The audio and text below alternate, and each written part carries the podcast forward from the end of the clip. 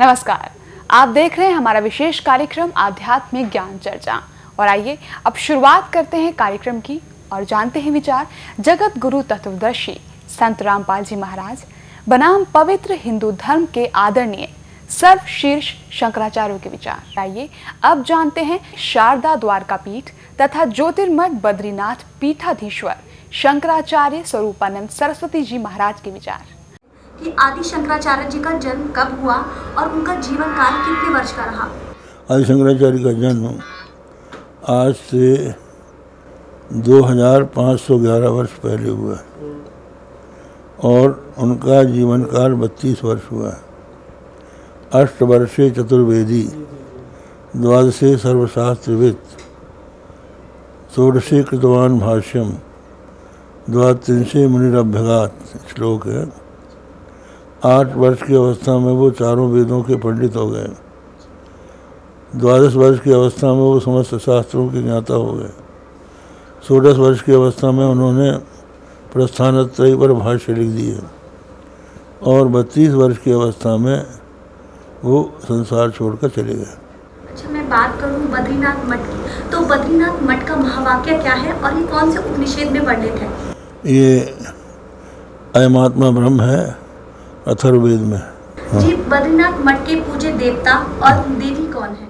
वहाँ के पूज्य देवता एक तो बद्रीनाथ है दूसरे वहाँ की देवी पूर्णागिरी देवी अभी आपने सुने शारदा द्वारका पीठ तथा ज्योतिर्मठ बद्रीनाथ पीठाधीश्वर शंकराचार्य स्वरूपानंद सरस्वती जी महाराज के विचार। और आइए अब जानते हैं पूरी पीठाधीश्वर शंकराचार्य स्वामी श्री निश्चलानंद सरस्वती जी महाराज के विचार।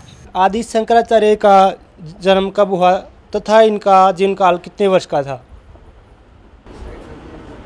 ईस्वी सन से 507 वर्ष पूर्व केरल के काल्टी गाँव में भगवत पाद शंकराचार्य महाभाग का आविर्भाव हुआ।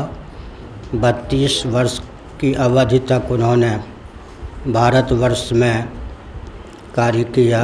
उसके बाद वे कैलाश धाम पधार गए। तो शंकराचार्य जी पुरी गोवर्धन मठ के पूज्य श्री देवता जी का क्या नाम है?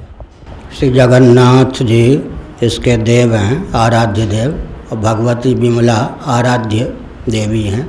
अभी आपने सुने आदरणीय पुरी पीठाधीश्वर शंकराचार्य स्वामी श्री निश्चलानंद सरस्वती जी महाराज के विचार। और आइए अब जानते हैं आदरणीय श्री माधवाचार्य महाराज जी के विचार। कि आदि शंकराचार्य जी का जन्म कब हुआ तथा उनका जीवन काल कितने वर्ष का था? आदि- शंकराचार्य जी ईसा से 500 वर्ष पहले हुए हैं यानी आज से पच्चीस सौ वर्ष पहले। और उनका जीवन काल बत्तीस साल रहा। ये उनका इसी इसी बीच उन्होंने सारे काम किए। बद्रीनाथ मठ का महाकाव्य क्या है और ये कौन से उपनिषेद में वर्णित है? महावाक्य जो है बद्रीनाथ का है। अयम आत्मा ब्रह्म। अयम आत्मा ब्रह्म ये महा ये महा महावाक्य है। और ये अथर्ववेद में है। बद्रीनाथ मठ के पूज्य देवता का नाम क्या है? भगवान नारायण। भगवान नारायण। की और उनकी देवी? देवी पूर्णम्बा। अभी आपने सुने आदरणीय श्री माधवाचार्य महाराज जी के विचार। और आइए अब जानते हैं श्रृंगेरी पीठाधीश्वर श्री भारती तीर्थ जी महाराज के विचार। स्वामी जी हम आपसे जानना चाहेंगे कि आदि जगत गुरु शंकराचार्य का जन्म कब हुआ तथा उनका जो कार्यकाल कितने वर्ष का था? उनका जन्म हुआ बारह सौ साल पहले। उनकी आयु थे बत्तीस साल थर्टी टू ईयर्स बत्तीस साल ही वे ज़िंदा थे जिंदे थे। आपके श्रृंगेरी मठ का महावाक्य क्या है? कि- और ये किस उपनिषद में से वर्णित महावाक्य तो अहम ब्रह्मास्मि है श्रृंगेरी मठ का महावाक्य अहम ब्रह्मास्मि। अहम ब्रह्माष्टमी का क्या अर्थ है? अहम ब्रह्म मैं ब्रह्म ही हूँ वही उसका अर्थ है। जीव तथा ब्रह्म एक ही है या भिन्न है? वास्तव में एक ही है। जीव और ब्रह्म वास्तव में एक ही है यही तो सिद्धांत है। अभी आपने सुने पवित्र हिंदू धर्म के आदरणीय सर्वशीर्ष शंकराचार्य के विचार। और आइए अब जानते हैं जगत गुरु तत्वदर्शी संत रामपाल जी महाराज के विचार।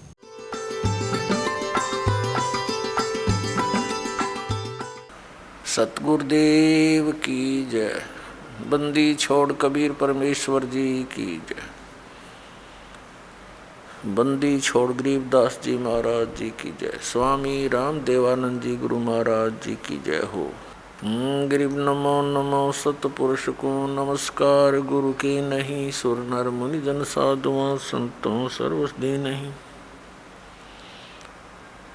सतगुरु साहेब संत सब दंडोतम प्रणाम।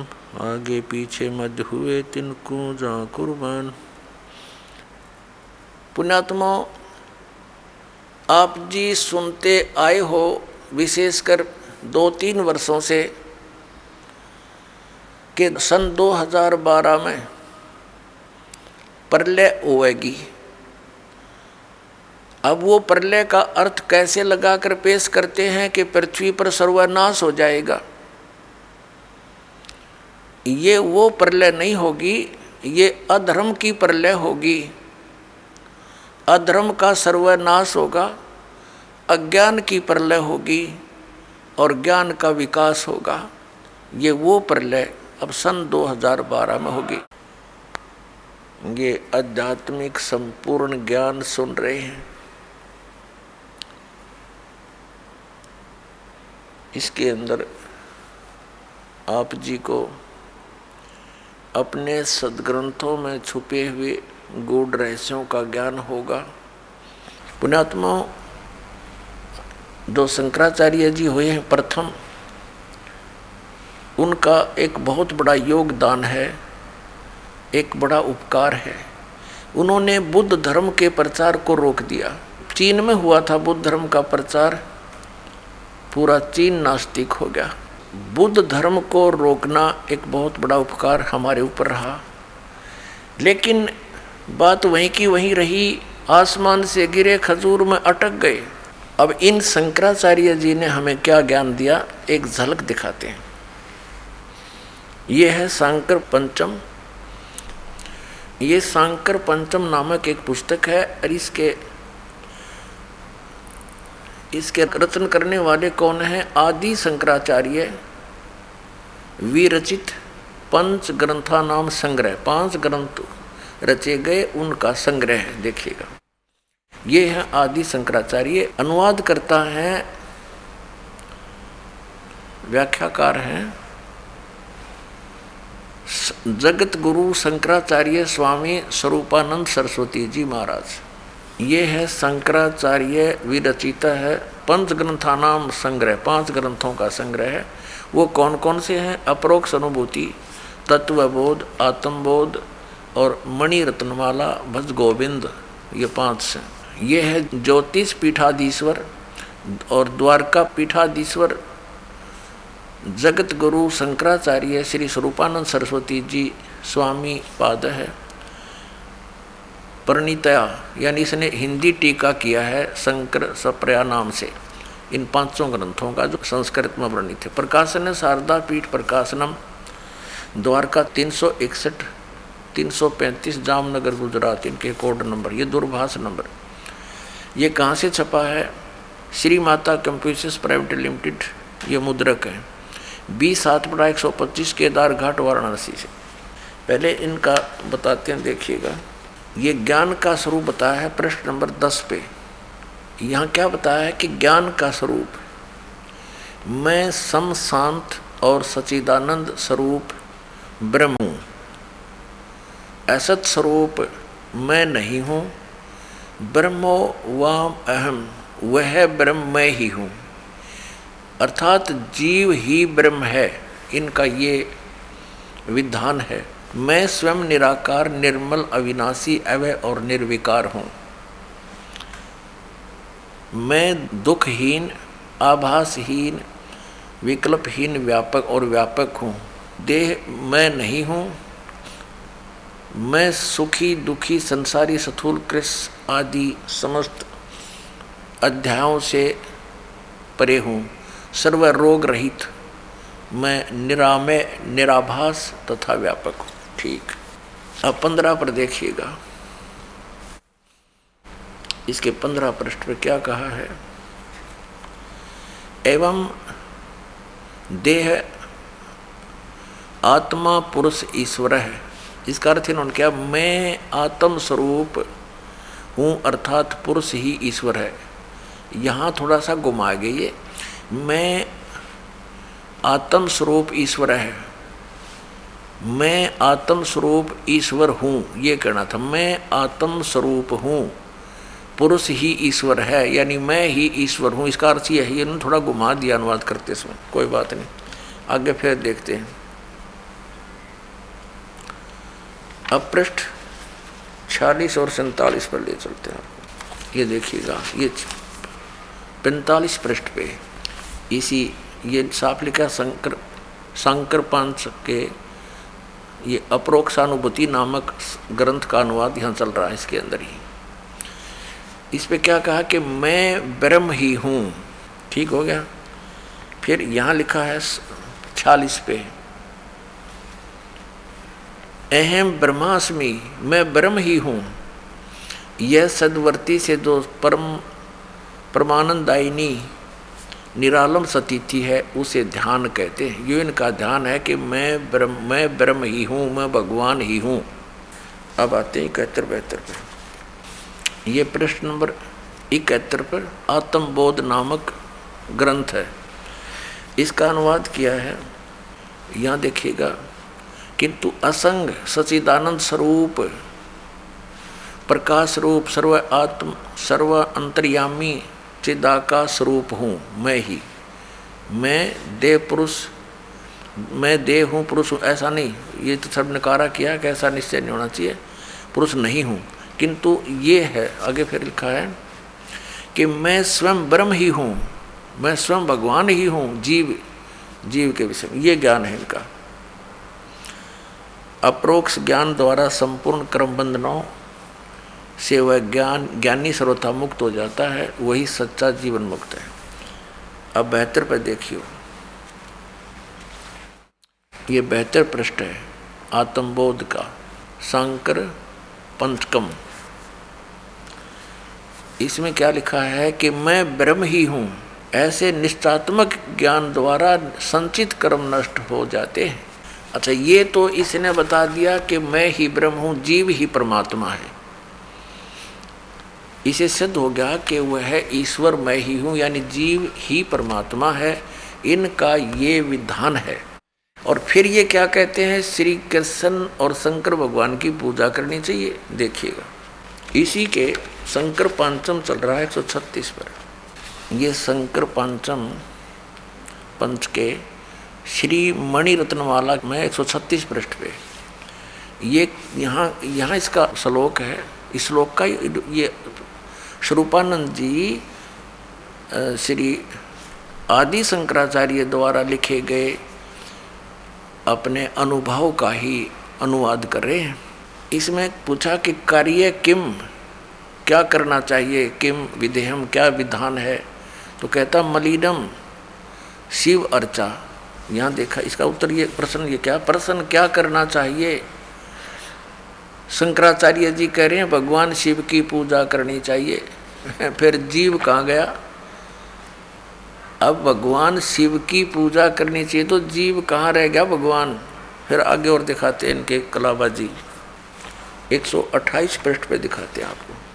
ये देखिएगा, ये 127 पृष्ठ पे दसवां श्लोक है ये, श्री मणि रत्नमाला का। उसी शंकर पंचके में पंचंक में। यहाँ ये संस्कृत है, कार्य मया का, मेरा कार्य क्या है? शिव विष्णु भक्ति। ये संस्कृत है। यहाँ अनुवाद किया श्री स्वरूपानंद जी ने। वो श्लोक है संस्कृत में, शंकराचार्य का, आदि शंकराचार्य। प्रश्न, मुझे क्या करना चाहिए? ये इसमें शपथ है कि मया, कार्य मया का मुझे क्या करना चाहिए? इसमें लिखा शिव विष्णु भक्ति। बस यह करनी चाहिए। नहीं, देखो, इसका अनुवाद इन्होंने कहा है, प्रश्न, मुझे क्या करना चाहिए? एक सौ अट्ठाईस पृष्ठ पे है भी मुझे क्या करना चाहिए? भगवान शिव और विष्णु की भक्ति करनी चाहिए। अब जीव की तरह गया वो फिर भगवान? अब परमात्मा कहते हैं, ये माला पैर हुए हैं मुक्ता सटदल उआ बाई बकदा। ये उआ बाई बकरे हैं। है इनका कोई सिर पैर इन शंकराचार्यों के ज्ञान का? ना कोई वेद आधार। श्री मद भगवत गीता में कहीं लिखा है शंकर और विष्णु की पूजा करने को? शिव की और विष्णु की पूजा करने को? तो श्रीमद् भगवत गीता अध्याय नंबर 16 के श्लोक 23 24 में कहा कि अर्जुन जो शास्त्र विधि को त्याग कर मनमाना आचरण करते हैं।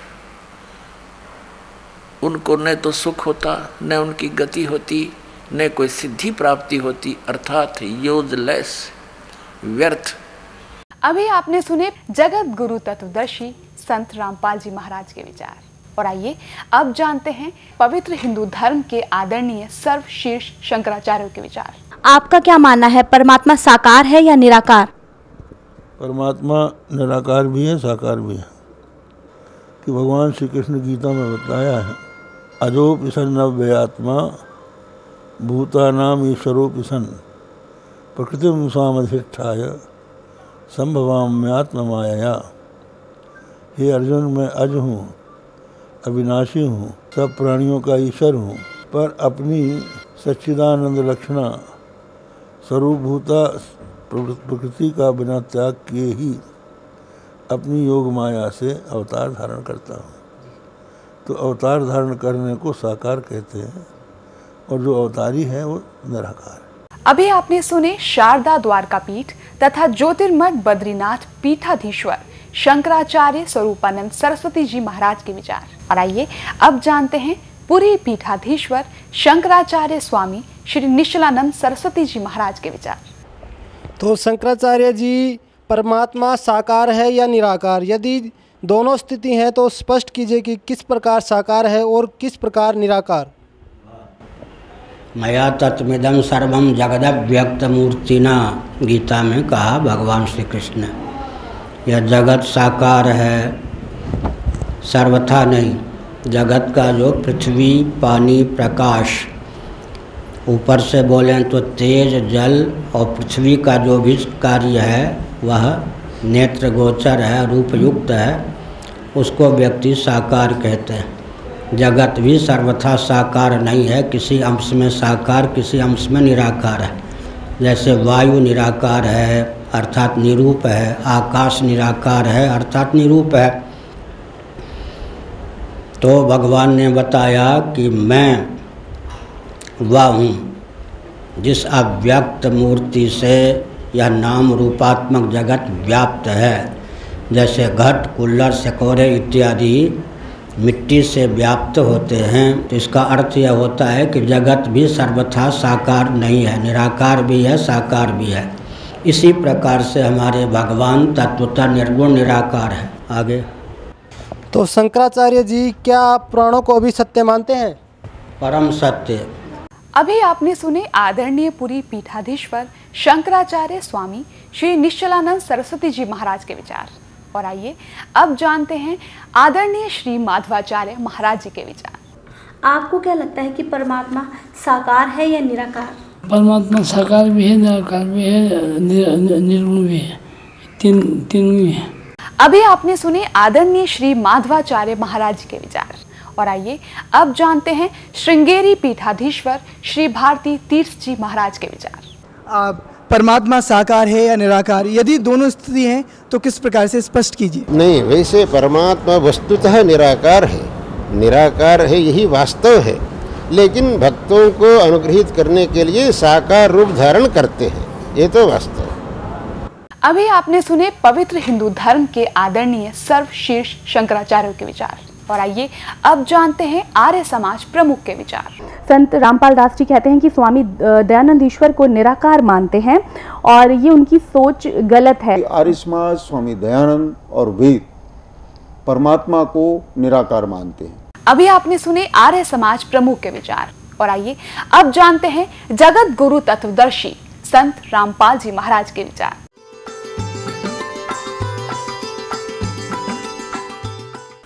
सतगुरुदेव की जय। बंदी छोड़ कबीर परमेश्वर जी की जय। बंदी छोड़ गरीबदास जी महाराज जी की जय। स्वामी राम देवानंद जी गुरु महाराज जी की जय हो। गिरिब नमो नमो सतपुरुष को नमस्कार। गुरु की नहीं, सुर नर मुनि जन साधुओं संतों सर्वस्दी नहीं। सतगुरु साहेब संत सब दंडोतम प्रणाम। आगे पीछे मध्य हुए तिनको जा कुर्बान। आप पुण्यात्मा आध्यात्मिक संपूर्ण ज्ञान सुन रहे हैं। इसके अंदर आप जी को अपने सदग्रंथों में छुपे हुए गूढ़ रहस्यों का ज्ञान होगा। तो पुण्यात्माओं, आप जी को सत्संग प्राप्त नहीं हुआ। और जिसको आप सत्संग जानकर ग्रहण किए हुए हो, वो कोरा ज्ञान है। क्योंकि जो हमारे सदग्रंथों में प्रमाण नहीं है तो वो शास्त्र विरुद्ध ज्ञान है, शास्त्र विरुद्ध साधना है। उसका कोई लाभ नहीं। अब पहले क्या कारण रहा कि हमारे जो धर्म गुरु थे, वो संस्कृत अवश्य जानते थे? लेकिन अध्यात्म ज्ञान शून्य था उनका। वे तत्व ज्ञानहीन थे और हैं अभी तक। हमारे धर्मगुरु कौन हैं? आचार्य, शंकराचार्य और अन्य मंडलेश्वर, ये सब हमारे धर्म गुरु हैं। तो पुणात्माओं हमारे जो अध्यात्म गुरु थे, वो तत्व ज्ञानहीन और हमारे सदग्रंथों से अपरिचित थे।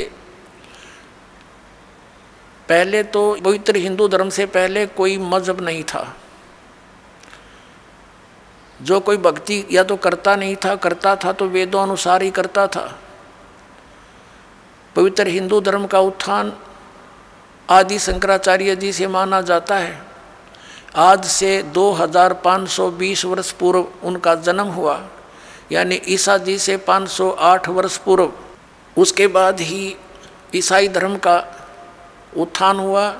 ईसा जी का जन्म आज से 2012 वर्ष पहले हुआ और उस ईसाई धर्म के बाद ही मुसलमान धर्म का उत्थान हुआ। लगभग चौदह सौ वर्ष उसको हुए हैं। तो हमारा जन्म पवित्र हिंदू धर्म हुआ।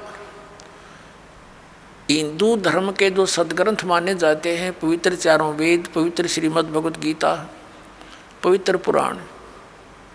और हमारे जो आचार्य, शंकराचार्य और ये मंडलेश्वर जो हिंदू धर्म के गुरुजन, ये कहते थे कि हम पुराणों, वेदों और गीता अनुसार तुम्हें ज्ञान दे रहे हैं। और इनको कख भी पता नहीं था, पुराणों, वेदों और गीता जी का। तो पुण्यात्माओं, इनसे कोई पूछता है?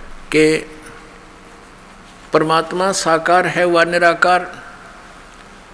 तो ये बताते हैं, परमात्मा निराकार भी है, साकार भी है। अरे भले आदमी तुमने वेद पढ़े, फिर इनको वेदों का कख भी पता नहीं। यदि ये वेदों से परिचित होते, क्या शब्द बोलते कि परमात्मा निराकार है? कहते हैं, वहाँ वो से तो निराकार है, दूसरे शब्दों में ये डिफाइन करते हैं, और जब यहाँ प्रकट होता है जन्म लेकर जैसे राम श्री कृष्ण विष्णु को कहते हैं, ये परब्रह्म के अवतार हैं ये। तो वो साकार है। अरे, वेद बताते हैं वो साकार है, परमात्मा नर आकार है, मनुष्य दृश्य सतलोक में रहता है। तो क्या इन आचार्यों को और शंकराचार्यों को वेद ज्ञान था? अपने हिंदू धर्म के, पवित्र हिंदू धर्म के, उन पवित्र सदग्रंथों में सिद्ध करते हैं कि परमात्मा कैसा है, उसका नाम क्या है? पवित्र वेदों में। अब ऋग्वेद के चार पाँच श्लोक हैं, कति कंसेप्ट क्लियर कर देंगे कि वो कबीर परमात्मा है और वो मनुष्य जैसा है और वो ऊपर तीसरे मुक्ति धाम में, यानी धूलोक के तीसरे पृष्ठ पर रहता है। और उसका बंदी छोड़ नाम है, कबीर बंदी छोड़, पाप नाशक है। अभी दिखाते हैं, देखिएगा। ये है ऋग्वेद मंडल नंबर नौ नौ और दस कट्ठा ही अनुवाद है। और ये अनुवाद भी पुण्यात्माओं एक और कमाल की बात है। इस पवित्र ऋग्वेद के अनुवाद करता भी वही व्यक्ति है जो भगवान को निराकार मानते हैं। और अपने हाथ से परमात्मा ने इनकी कर कमल से लिखवा दिया, दाता ने आपके लिए रहम कराया और स्पष्ट करवा दिया। ये आर्य समाज, महर्षि दानंद सरस्वती द्वारा आर्य समाज स्थापना हुई। और महर्षि दानंद के ही चेलों ने और महर्षि दानंद ने वेदों का अनुवाद कर रखा और महर्षि दानंद और उसके अनुयायी परमात्मा को निराकार मानते हैं, वो किसी अवतार को भी नहीं मानते। और अपने कर कमलों से लिखा हुआ है, वो परमात्मा राजा के समान देखने जोगा है, ऊपर के लोक में रहता है। जबकि इन आर्य समाज और महर्षि दानंद का विधान है कि परमात्मा एक देशीय नहीं है। और वो वेदों को सत्य मानते हैं, वेदों में जो लिखा वो फाइनल है। तो ये दास अनुवाद करता इनका। वो तो करना ही है और कर भी रखा दास ने। लेकिन किससे का नहीं, जच्चा हो वो ये कहते कि वेदों का अनुवाद अपने अपने हिसाब से सबने कर रखा है। इसका सही किसी ने भी पता नहीं। अब यह भी गुंजाइश ना छोड़ी कि उन्हीं के कर कमलों से लिखा हुआ है और हम उसको मानते परमात्मा साकार। वेदों में अनुवाद उन्हीं का किया हुआ है और सच्चाई है। तो परमात्मा ने उनकी बुद्धि पर पत्थर डाल दिए उस समय जब ये पाँच चार श्लोक अनुवाद किए, ना बाकी तो डंगा कर रखे इन्होंने पूरे वेदों का अनुवाद ठीक से किया ही नहीं। ये आपके लिए मेहर की दाता ने। नहीं तन्यों कहा, आपके गुरु जी ने संस्कृत आती नहीं, वो कहे कि वेदों का अनुवाद करेगा बैका रहा तुम्हें अब इन इंजीनियरा पर करवा दिया अनुवाद इसका, इन शास्त्रीय पे। प्रकाशक है सार्वदेशिक आर्य प्रतिनिधि सभा, महर्षि दान भवन, रामलीला मैदान, नई दिल्ली। ये इनके फ़ोन और फैक्स नंबर हैं। मुद्रक हैं प्रिंस ऑफसेट प्रिंटर्स, पंद्रह सौ दस पटौदी, हाउस दरियागंज नई दिल्ली। ये देखिएगा, ऋग्वेद मंडल नंबर नौ और सुख छियासी। इसका मंत्र नंबर छब्बीस। यज्ञ करने वाले यजमानों के लिए परमात्मा अर्थात यज्ञ माने धार्मिक अनुष्ठान, यानी भक्ति साधना करने वाले यजमान माने भक्त। भक्तों के लिए परमात्मा सब रास्तों को सुगम करता हुआ और उनके विघ्नों को मर्दन करता है, नाश करता है उनके संकटों का। उनको पवित्र करता हुआ और अपने रूप को सरल करता हुआ, वह कांति में परमात्मा इन्होंने यहाँ कबीर का अर्थ सर्वज्ञ कर दिया। ये लिखना था वो कबीर देव। अब ये कंसेप्ट क्लियर करना पड़ेगा यहाँ पर, क्योंकि परमात्मा कहते हैं, नौमन सूत उलझिया ऋषि रहे झकमार और सतगुरु ऐसा सुलझा देगा उलझे ना दो जीवार। अब देखना, ये यजुर्वेद है, यानी महर्षि दानंद द्वारा इसका अनुवाद है, और ये कहाँ से प्रकाशित है? प्रकाशक सार्वदेशी कार्य प्रतिनिधि सभा, दो बटा पाँच महर्षि दान भवन रामलीला मैदान, नई दिल्ली। और महर्षि दानंद द्वारा इसका अनुवाद है। मुद्रक है प्रिंस ऑप्शन प्रिंटर्स, पंद्रह सौ दस पटौदी हाउस, नई दिल्ली। दरियागंज, नई दिल्ली। अब इसके छत्तीस में अध्याय का प्रथम मंत्र है। ये षठ त्रीसो अध्याय, यानी छत्तीसवा अध्याय, यजुर्वेद भाषा भाष्य ये छत्तीसवा अध्याय है, ये प्रथम मंत्र है। रेचम वाचम परपदे मनो यजु परपदे, ये यजु शब्द है। इस, ये यजु शब्द है एक दो अपसर्ग लगा रखे हैं इसके। इसका यहाँ अनुवाद है इसी में। महर्षि दानंद ने किया है, यजु माने यजुर्वेद। बिल्कुल सही है, क्योंकि यजुर्वेद की महिमा लिखी जा रही थी, बोली जा रही है। तो यजु लिखा है। यजु का अर्थ अंडरस्टूड है कि यजुर्वेद के बारे में जानकारी है। तो जहाँ पर इन्होंने कवि कर दिया, कबीर का अर्थ कवि कर दिया तो उसका अर्थ है कबीर देव। वो लिखना पड़ेगा, जहाँ प्रसंग बस, परमात्मा की जहाँ महिमा चल रही होगी तो लिखना पड़ेगा कबीर का अर्थ कबीर देव। और जहाँ काव्यकार की महिमा में, वहाँ कवि शब्द प्रयोग है तो वहाँ काव्यकार लिखना पड़ेगा। सर्वज का तो इसमें मतलब है नहीं लिखने का। कोई कवि सर्वज्ञ हुआ ही नहीं है। अब ये अंडरस्टूड होगा। अब जहाँ पर ये कवि शब्द लिखा, देखिएगा। ये वैसे मूल पाठ में दिखाएँगे आपको। ये है ऋग्वेद मंडल नंबर नौ। नौ और दस कट्ठा ही अनुवाद है।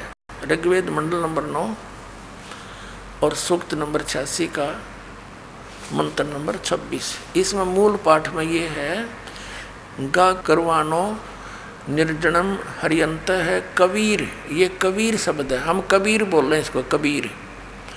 और इन्होंने इसको संधि छेद करके ऐसे लिख दिया। तो इन्होंने यहाँ लिखना पड़ेगा हमने, वो कबीर देव है, क्योंकि परमात्मा की महिमा चल रही है यहाँ पर, परमात्मा की। वो किसी कवि की नहीं है। तो इसमें कवि शब्द है तो काव्यकार के लिए नहीं है, ये परमात्मा के लिए। उसका नाम है कबीर देव। हम उसको कबीर बोले बै।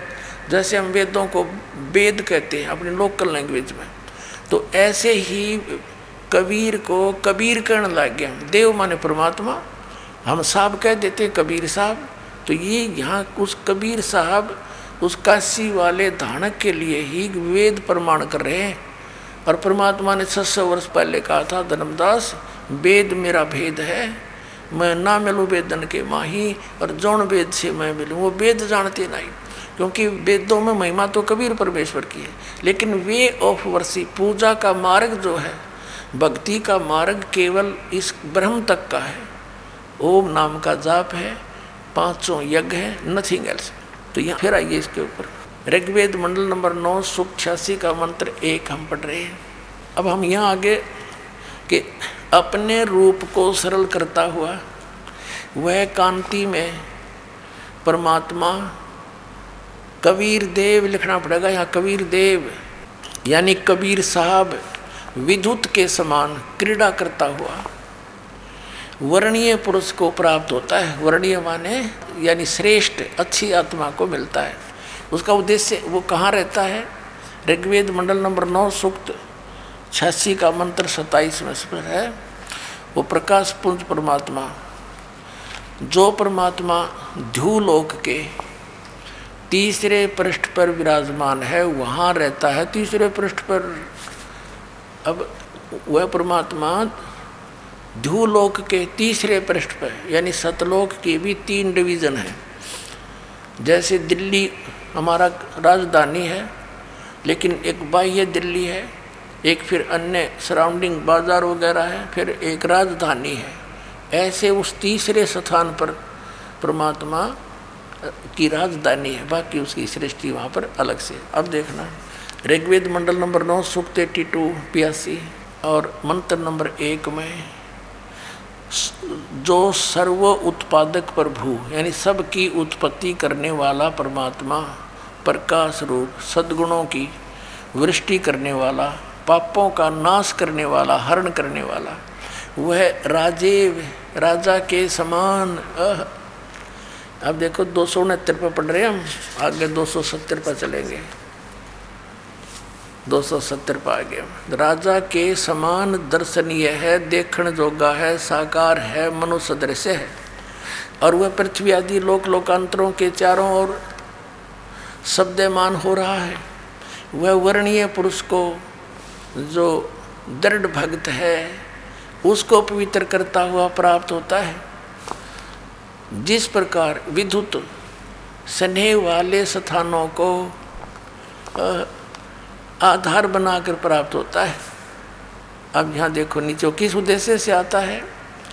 ऋग्वेद मंडल नंबर नौ, सुक्त बयासी का मंत्र दो हम पढ़ रहे हैं। पहला पढ़ लिया, हे परमात्मन, उपदेश करने की इच्छा से आप, यानी तत्व ज्ञान प्रदान करने की इच्छा से आप, सच्चा ज्ञान देने के लिए सचिदानंद गण ब्रह्म का सुख संवेद देने के लिए आप महापुरुषों को प्राप्त होते हो, अच्छी आत्माओं को मिलते हो और आप अत्यंत गतिशील पदार्थ के समान, बड़ी तीव्र गति से हमारे आध्यात्मिक यज्ञ को प्राप्त होते हैं। आप, देखा, आप कबीर देव हैं, आप कबीर देव हैं, कबीर साहब हैं, शुद्ध स्वरूप हैं। हमारे पापों को दूर करके हे अमर परमात्मा आप हमको सुख दें। अपना आत्माओं अब क्या सिद्ध हुआ कि परमात्मा मनुष्य दृश्य है, पवित्र वेदों ने। बता कि वो परमात्मा ध्यूलोक के तीसरे पृष्ठ पर यानी ऊपर, तेजो में, धूलोक माने तेजो में लोक में, वो परमात्मा विराजमान है। और मनुष्य दृश्य है, राजा के समान दर्शनीय है, वहाँ से चलकर आता है। अच्छी आत्माओं को मिलता है। तो ये लीला करी किसने है? परमेश्वर कबीर साहब ने काशी वाले दानक परमात्मा ने। काशी वाले जुलाहे ने की तो हुई is God Kabir is God अपना तुम ये कंसेप्ट क्लियर हुआ, परमात्मा सह शरीर है। अपना अपनात्मा वेदों में यहाँ तक लिखा है कि उसको बंदी छोड़ कहते हैं। वो कबीर बंदी छोड़, देखना। ये यजुर्वेद, ये वही यजुर्वेद है, महर्षि दानंद सरस्वती द्वारा अनुवादित। प्रकाशक है सर्वदेशिक आर्य प्रतिनिधि सभा, दो बटा पाँच, महर्षि दान भवन इलाहाबाद नई दिल्ली। ये महर्षि दान सरस्वती कृत, ये वहीं से प्रकाशित है। अब इसके अध्याय नंबर पाँच के और श्लोक नंबर बत्तीस को आपको दिखाते हैं। ये देखना पंचमो अध्याय, पाँचवा अध्याय। ये दुर्वेद भाष्यम, यहाँ है पाँचवें अध्याय का ये बत्तीसवां श्लोक है, बत्तीसवा। इसमें क्या लिखा है? उसी असी, कबीर अंगारी असी, इसको कबीर कहो कबीर कहो, कबीर अंगारी असी बम्भारी असी बम्भारी अवसुर असी दोसवान सुधन्यो असी। और फिर यहाँ क्या दिखा है? रत धामा सवर ज्योति अब इनका अनुवाद पढ़ेंगे। हे जगदीश्वर, जिस कारण आप कांतिमान असी माने हैं। अंगारी माने खोटे चलन के जीवों के शत्रु। अंगारी माने पापों के शत्रु। अरि माने शत्रु, अग माने पाप। पापों के शत्रु, पाप नाशक, पापों का नाश करने वाले। कवि यह लिख दिया कवि, ये कबीर देव, ये देखो कबीर, हम कबीर कहते हैं इसको कबीर। कबीर देव हैं, आप कबीर देव हैं। और बम भारी माने बंधनों के शत्रु, अरि माने शत्रु, बम माने बंधन। आप बंदी छोड़ हैं, बंधनों के शत्रु, बंदी छोड़, हम उसको बंदी छोड़ कहते हैं। और आप रत धामा सवर ज्योति सवर ज्योति माने स्वयं प्रकाशित लोक में, लोक है कौन सा? रत धामा सत्य धाम युक्त असी माने हैं। रत माने सत्य ये लिखे रहे हैं खुद अर्थ। रत माने सत्य और धाम का अर्थ धाम लिख दिया, हम लोग कह दे हैं। आप सतलोक में रहने वाले हो, आप सतलोकवासी हो, सतलोक में रहने वाले हो, रित धामा। अपनात्मा ये हमने पहचान लिया, इतने प्रमाण देख करके कि परमात्मा कौन है, कैसा है। अब जैसे अभी तक परमात्मा के विषय में निराकार ही एक लोकवेद बना हुआ था कि परमात्मा निराकार है। तो ये केवल दंत कथा थी, यथार्थता नहीं थी। क्या इनको वेदों का, सदग्रंथों का ज्ञान है अब परमात्मा कहते हैं, ये माला पैर हुए हैं मुक्ता, सट दल उआ बाई बकदा। ये उआ बाई बकरे हैं। है इनका कोई सिर पैर इन शंकराचार्यों के ज्ञान का? इनसे कोई पूछता है कि परमात्मा साकार है व निराकार? तो ये बताते हैं, परमात्मा निराकार भी है, साकार भी है। अरे भले आदमी तुमने वेद पढ़े फिर, इनको वेदों का कख भी पता नहीं। यदि ये वेदों से परिचित होते, क्या शब्द बोलते कि परमात्मा निराकार है? कहते हैं, वो से तो निराकार है, यहाँ आता है ना, प्रकट होता है। जन्म लेकर जैसे राम श्री कृष्ण विष्णु को कहते हैं, ये परब्रह्म के अवतार हैं ये। तो वो साकार हैं। अरे, वेद बताते हैं वो साकार है, परमात्मा नर आकार है, मनुष्य दृश्य सतलोक में रहता है। तो क्या इन आचार्यों को और शंकराचार्यों को वेद ज्ञान था? इनको पुराणों का ज्ञान नहीं, वेद तो बहुत दूर की बातें हैं। तो परमात्मा कहा करते, निरंजन धन तेरा दरबार, निरंजन धन तेरा दरबार, जहाँ पर तनिक ना न्याय विचार। पाखंडी की पूजा जग में, संत को कहें लबाड़।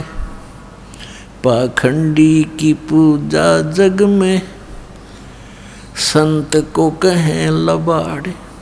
अज्ञानी को परम विवेकी ज्ञानी को मूड गंवार निरंजन, धन तेरा दरबार निरंजन।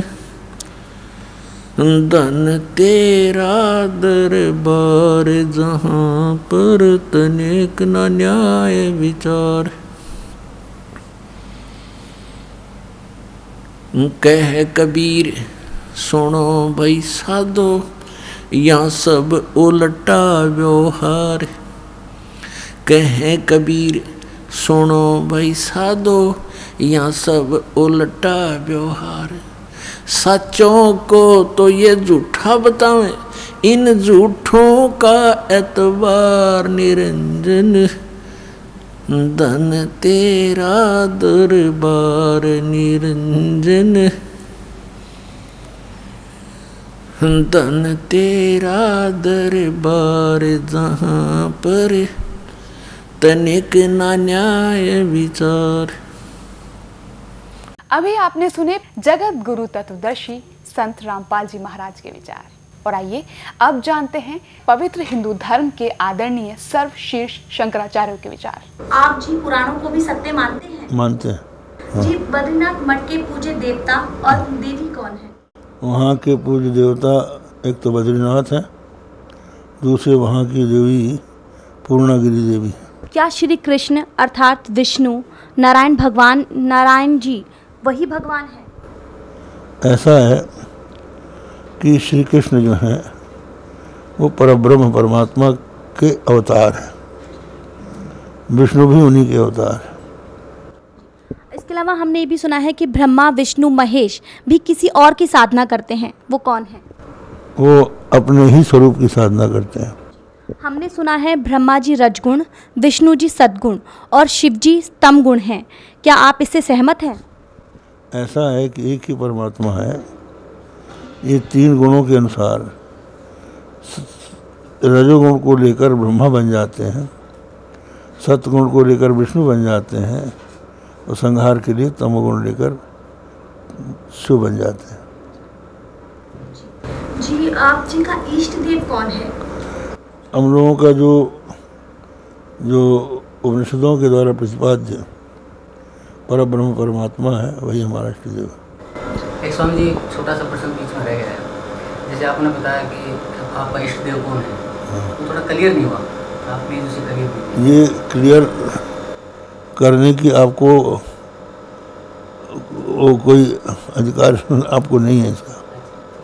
ये ज़रूर क्या है कि हमसे आप सारी बात पूछ रहे हैं? जो हमारे मन की बात है, जो हमारी साधना की बात है, वो हमारे गुरु ही हमको बता सकते हैं और उसको ही हम बता सकते हैं। चाहे जिसको चैनल में बताने की चीज़ें थोड़ी यही है। यह श्री माता कैंपोसिस प्राइवेट लिमिटेड का प्रकाशन आषाढ़ पूर्णिमा संवत दो जुलाई 2009 की वर्ष आठ, अंक सतानवे मूल्य दस रुपये। ये हैं नारायण, यानी श्री विष्णु जी। ये इनके भगवान हैं, श्री विष्णु जी और श्री ब्रह्मा जी और श्री शंकर जी। ये तो इनके पूज्य देवता हैं। ये पार्वती जी की पूजा करते हुए और इनकी मूर्ति के साथ सुशोभित हैं। श्री स्वरूपानंद जी, सरस्वती जी। अभी आपने सुने शारदा द्वारका पीठ तथा ज्योतिर्मठ बद्रीनाथ पीठाधीश्वर शंकराचार्य स्वरूपानंद सरस्वती जी महाराज के विचार। और आइए, अब जानते हैं पुरी पीठाधीश्वर शंकराचार्य स्वामी श्री निश्चलानंद सरस्वती जी महाराज के विचार। तो शंकराचार्य जी पुरी गोवर्धन मठ के पूज्य श्री देवता जी का क्या नाम है? श्री जगन्नाथ जी इसके देव हैं आराध्य देव और भगवती विमला आराध्य देवी हैं। शंकराचार्य जी आपका इष्ट देव कौन है? सच्चिदानंद स्वरूप सर्वेश्वर हमारे इष्ट देव हैं। तो शंकराचार्य जी क्या आप पुराणों को अभी सत्य मानते हैं? परम सत्य। यह श्री माता कैंपोसिस प्राइवेट लिमिटेड का प्रकाशन आषाढ़ पूर्णिमा संवत दो जुलाई 2009 की वर्ष आठ अंक सतानवे मूल्य दस रुपये। ये हैं नारायण यानी श्री विष्णु जी। ये इनके भगवान हैं श्री विष्णु जी और श्री ब्रह्मा जी और श्री शंकर जी। ये तो इनके पूज्य देवता है। अभी आपने सुने आदरणीय पुरी पीठाधीश्वर शंकराचार्य स्वामी श्री निश्चलानंद सरस्वती जी महाराज के विचार। और आइए अब जानते हैं आदरणीय श्री माधवाचार्य महाराज जी के विचार। क्या आप जी पुराणों को सत्य मानते हैं? सत्य ही है। बद्रीनाथ मठ के पूज्य देवता का नाम क्या है? भगवान नारायण। भगवान नारायण। और उनकी देवी? देवी पूर्णम्बा। आप जी का इष्ट देव कौन है? इष्ट देव तो कोई भी हो सकता है हम सभी हमारे हम तो पंच देव उपासना करते हैं पाँच देवता होते हैं।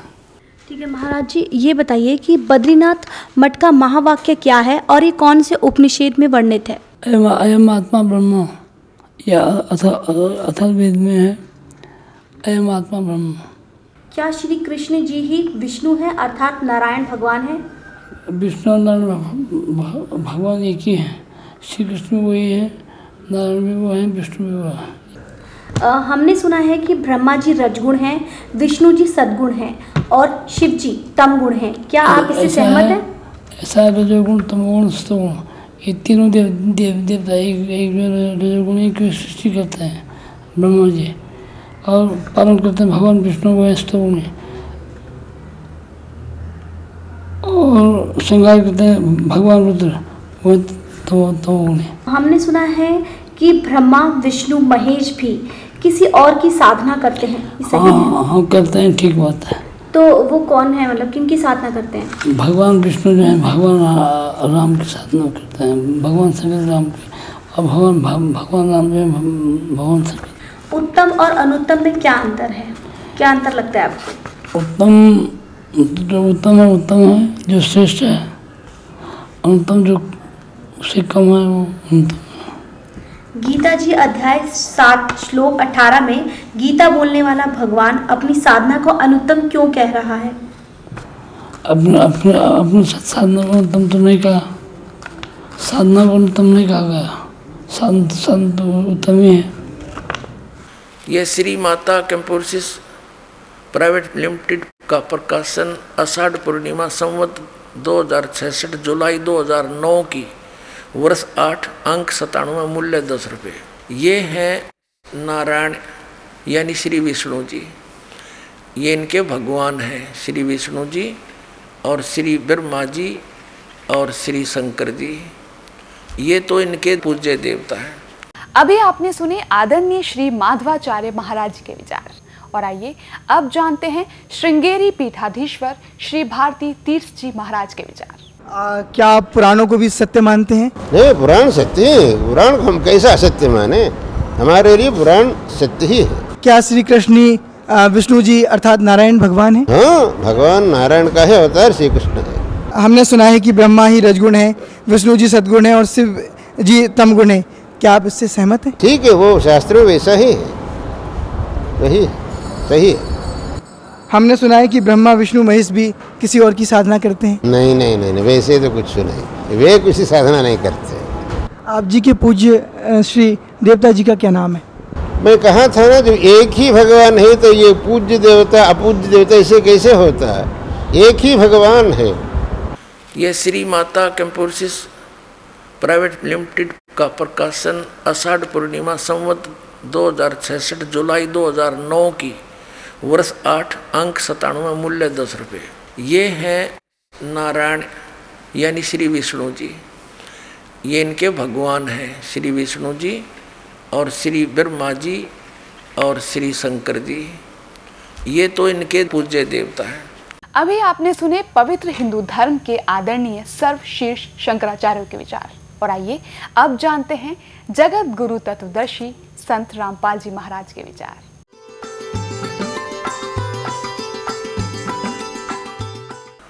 सतगुरुदेव की जय। बंदी छोड़ कबीर परमेश्वर जी की जय। बंदी छोड़ गरीबदास जी महाराज जी की जय। स्वामी राम देवानंद जी गुरु महाराज जी की जय हो। हम्म, गरीब नमो नमो सतपुरुष को नमस्कार। गुरु की नहीं सुर नर मुनि जन साधुओं संतों सर्वस्दी नहीं। सतगुरु साहेब संत सब दंडोतम प्रणाम। आगे पीछे मध्य हुए तिनको जा कुर्बान। पुण्यात्मा, आप जी सुनते आए हो विशेषकर दो तीन वर्षों से कि सन 2012 में प्रलय होएगी। अब वो प्रलय का अर्थ कैसे लगाकर पेश करते हैं कि पृथ्वी पर सर्वनाश हो जाएगा? ये वो प्रलय नहीं होगी, ये अधर्म की प्रलय होगी। अधर्म का सर्वनाश होगा, अज्ञान की प्रलय होगी और ज्ञान का विकास होगा। ये वो प्रलय अब सन 2012 में होगी। किसी ने एक शंकराचार्य जी से पूछा, जी, आपका इष्ट कौन है कि परम ब्रह्म परमात्मा? उन्होंने कहा, जी थोड़ा सा डिटेल से बताओ, वो कौन है परम ब्रह्म परमात्मा? वो कहता, तुम्हें क्या अधिकार है पूछने का? हर ये पूज्य किसने लदास बताओगे इनके पूज्य देव कौन से? ये देखिए। ला, मैं दिखाई दो इनके इष्ट देव। ये है इनके इष्ट देव, देखिएगा। इन्हीं के लिखे हुए हैं ये। ये भी शरमाण लाग। ये श्री माता कैंपोसिस प्राइवेट लिमिटेड का प्रकाशन आषाढ़ पूर्णिमा संवत दो हज़ार छसठ जुलाई 2009 की वर्ष आठ, अंक सतानवे मूल्य दस रुपये। ये हैं नारायण, यानी श्री विष्णु जी। ये इनके भगवान हैं, श्री विष्णु जी और श्री ब्रह्मा जी और श्री शंकर जी। ये तो इनके पूज्य देवता है। अपने आत्मा दास के सत्संग में मुख्य तौर पर तीन ब्रह्म होते हैं, तीन ब्रह्म। यानी तीन प्रभु, तीन पुरुष। एक सरब्रह्म एक अक्षर ब्रह्म, एक परम अक्षर ब्रह्म। दूसरे शब्दों में एक सरपुरुष एक अक्षर पुरुष और एक परम अक्षर पुरुष, तीसरे शब्दों में ईश ईश्वर, परमेश्वर। ये तीन मुख्य प्रभु हैं। मुख्य तो वैसे एक है, लेकिन हमारे सदग्रंथों में जो विशेष ज्ञान दिया है, इन तीनों के विषय में। और इसके पश्चात तीन प्रभु और माने हैं। रजगुण श्री ब्रह्मा जी, सतगुण श्री विष्णु जी और तमगुण श्री शंकर जी। और आदि शक्ति प्रकृति देवी ये दुर्गा है। इनके बाद फिर बहुत से देवता हैं जो भगवान की भक्ति करके ही कुछ उन्होंने अपने टायर में हवा भर ली। यानी परमात्मा की कुछ भक्ति संग्रहित करके और वो कुछ सिद्धि युक्त हो करके अन्य प्राणियों से श्रेष्ठ बने दिखाई देते हैं। वो भी देवता हैं। यानी श्री ब्रह्मा जी, रजगुण, श्री विष्णु, सतगुण, श्री शिव जी, तमोगुण, ये अन्य देवताओं में हैं और ये हमारे इस तत्व ज्ञान के अंदर मुख्य तौर पर प्रभु नहीं गिने जाते हैं। दूसरे शब्दों में दास कहे कि ये भगवान नहीं है, ये ईश नहीं है, स्वामी नहीं है, भगवान नहीं है। तो ये बात जनसाधारण के गले उतरे नहीं, विशेषकर पवित्र हिंदू समाज के पुण्यकर्मी प्राणियों के, क्योंकि हमारे धर्मगुरुओं ने हमें उल्टा पाठ पढ़ा दिया। और एक दिन से नहीं, हज़ारों वर्षों से यही पाठ हम सुनते आ रहे हैं कि ब्रह्मा, विष्णु, महेश सर्वेश्वर हैं। इनका कोई जन्म मृत्यु नहीं होता। इनकी कोई माता पिता नहीं है। ये स्वयंभू है। तो जिस कारण से दास ने ये शब्द बोल दिया कि ये भगवान नहीं है। ये बात एक बहुत विवाद प्रस्त हो जाएगी यदि प्रमाण नहीं दिखाया गया तो आपको प्रमाण दिखाते हैं। एक समय इस शिवपुराण के अंदर लिखा है, पवित्र शिवपुराण के अंदर, कि श्री ब्रह्मा जी रजगुण और श्री विष्णु जी सतगुण का आपस में विवाद हो गया, झगड़ा हो गया। ब्रह्मा जी कहते हैं कि मैं सबका उत्पत्ति करता हूँ, विष्णु तो मेरा पुत्र है। विष्णु जी कहते हैं, तू मेरी नाभि कमल से उत्पन्न हुआ है, तू मेरा पुत्र है। वो कहता, मैं तेरा बाप वो कहता, मैं तेरा बाप दोनों का युद्ध हो गया। उस युद्ध की शांति के लिए इस काल भगवान ने, जो इनका पिता है, जिसको ये सदा शिव कहते हैं, पौराणिक और ये हिंदू धर्म के गुरु जी उस सदाशिव ने इनके बीच में एक स्तंभ खड़ा कर दिया। तेजों में पिलर, बहुत लंबा चौड़ा लिंग स्तंभ तो ये लड़ना तो भूल गए। उसके और छोर को खोजने में लग गए। जब दोनों असफल रहे तो फिर वो सदाशिव जो इनका पिता है, ब्रह्मा जी, विष्णु जी, शिव जी का वो शिव रूप धारण करके वहाँ खड़ा हो गया। फिर उनको ज्ञान बताने लगा। कहने लगा कि तुम अपने आप को भगवान मान बैठे। तुम भगवान नहीं हो यू आर नॉट गॉड अपना आत्मा दास का है तो विदग्जा इनके इतिहास बताते हैं तो आपको स्वीकार्य होगा। ये देखिए, ये है श्री शिव महापुराण, हिंदी टीका सहित भाग एक। श्री शिव महापुराण विद्या अवरिधि पंडित ज्वाला प्रसाद जी मिश्र कृत हिंदी टीका सहित। खेमराज श्री कृष्णदास प्रकाशन मुंबई। इतने। ये यहाँ से प्रकाशित है। हम इसके, ये देखिएगा।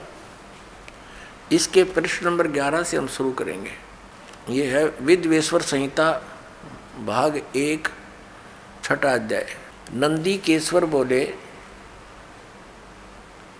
हे योगीधर, आगे एक समय विष्णु भगवान से सैया पर अपने गुरुड़ आदि पार्षदों से संयुक्त लक्ष्मी सहित शयन करते थे। उस समय ब्रह्म ज्ञानियों में श्रेष्ठ ब्रह्मा जी, अब यहाँ के ही से ब्रह्म ज्ञानी है, देखियो।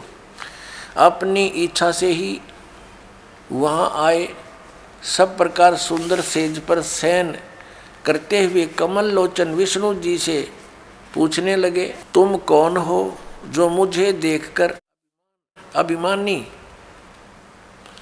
पुरुष के समान शयन करते हो, हे वत्स, हे बेटा। ब्रह्मा जी कह रहे हैं विष्णु जी को, हे वत्स, हे बेटा, उठो। देखो, मैं तुम्हारा स्वामी आया हूँ, तेरा मालिक आया हूँ। आए हुए गुरु को देखकर जो अभिमान करता है, उस द्रोही मूड का प्रायश्चित होना उचित है। यह सुनकर विष्णु जी के अंतर में तो क्रोध हुआ, अंदर तो बड़ा गुस्सा आया, पर ऊपर तो शांत बने रहे। परंतु बाहर से शांत रहे और बोले, हे वत्स, हे बेटा, तुम्हारा मंगल हो, बैठो, इस आसन पर विराजमान हो। अब विष्णु जी कहे, उसने ब्रह्मा जी को कहा, जा बेटा, बैठ जा। इस समय तुम्हारा नेत्र कुटिल और मुख वक्र, यानी टेढ़ा क्यों हो रहा? गुस्से में हो रहा था ब्रह्मा जी ब्रह्मा जी बोले, हे वत्स, हे बेटा विष्णु, तुमको समय के प्रभाव से अभिमान है। हे पुत्र, मैं तुम्हारा रक्षक और जगत का पिता मैं हूँ। विष्णु जी बोले, यह तो सब जगत मुझमें सतीत है। तुम चोर के समान किस प्रकार अपना कहते हो? तुम मेरी नाभि कमल से उत्पन्न हुए हो। इससे मेरे पुत्र हो। मुझे पुत्र कहना सर्वता व्यर्थ है। नंदी केश्वर बोले, इस प्रकार ब्रह्मा, विष्णु दोनों ही रजोगुण से मुग्ध होकर विवाद करने लगे। मैं श्रेष्ठ हूँ, मैं स्वामी हूँ, ऐसा कहकर एक दूसरे को मारने की इच्छा से युद्ध करने में उत्सुक हुए।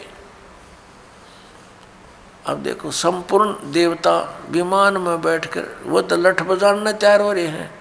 और हमारे देवता फिर क्या क्रिया करते हैं? तब संपूर्ण देवता विमानों में बैठकर उस महा अद्भुत युद्ध को देखने चले आए और आकाश में उनके ऊपर फूल बरसाने लगे। वारे देवताओं।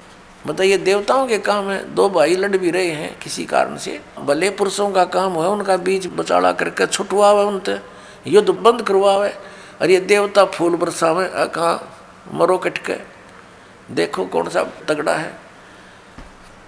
तो ये सारा एक काम बिगड़ा पड़ा पुणात्माओं इस तत्व ज्ञान के अभाव से।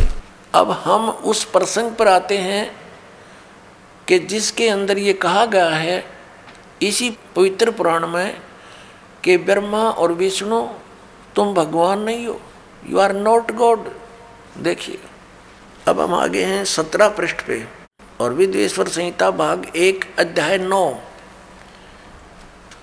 ये वही प्रसंग यहाँ तक चल रहा। नंदी केश्वर बोले, इस प्रकार, भगवान ने उन नमर हुए। अब क्या हुआ कि उन दोनों के बीच में अभी आपको बताया था, उन दोनों ब्रह्मा और विष्णु जो लड़ रहे थे, उनके बीच में एक पिलर खड़ा कर दिया। तेजों में लिंग, बहुत लंबा चौड़ा, जिसका कोई और छोर उन दोनों को नहीं मिला। और फिर ये स्वयं प्रकट हो गया। कौन? इनका पिता, ये सदाशिव बोलते हैं इसको, ये काल ब्रह्म, जिसने गीता का ज्ञान दिया। अब यहाँ देखिए, हम जो आपको दिखाया था, फिर देखिए ये पृष्ठ सत्रह पे विद्वेश्वर संहिता भाग एक, अध्याय नौ पर।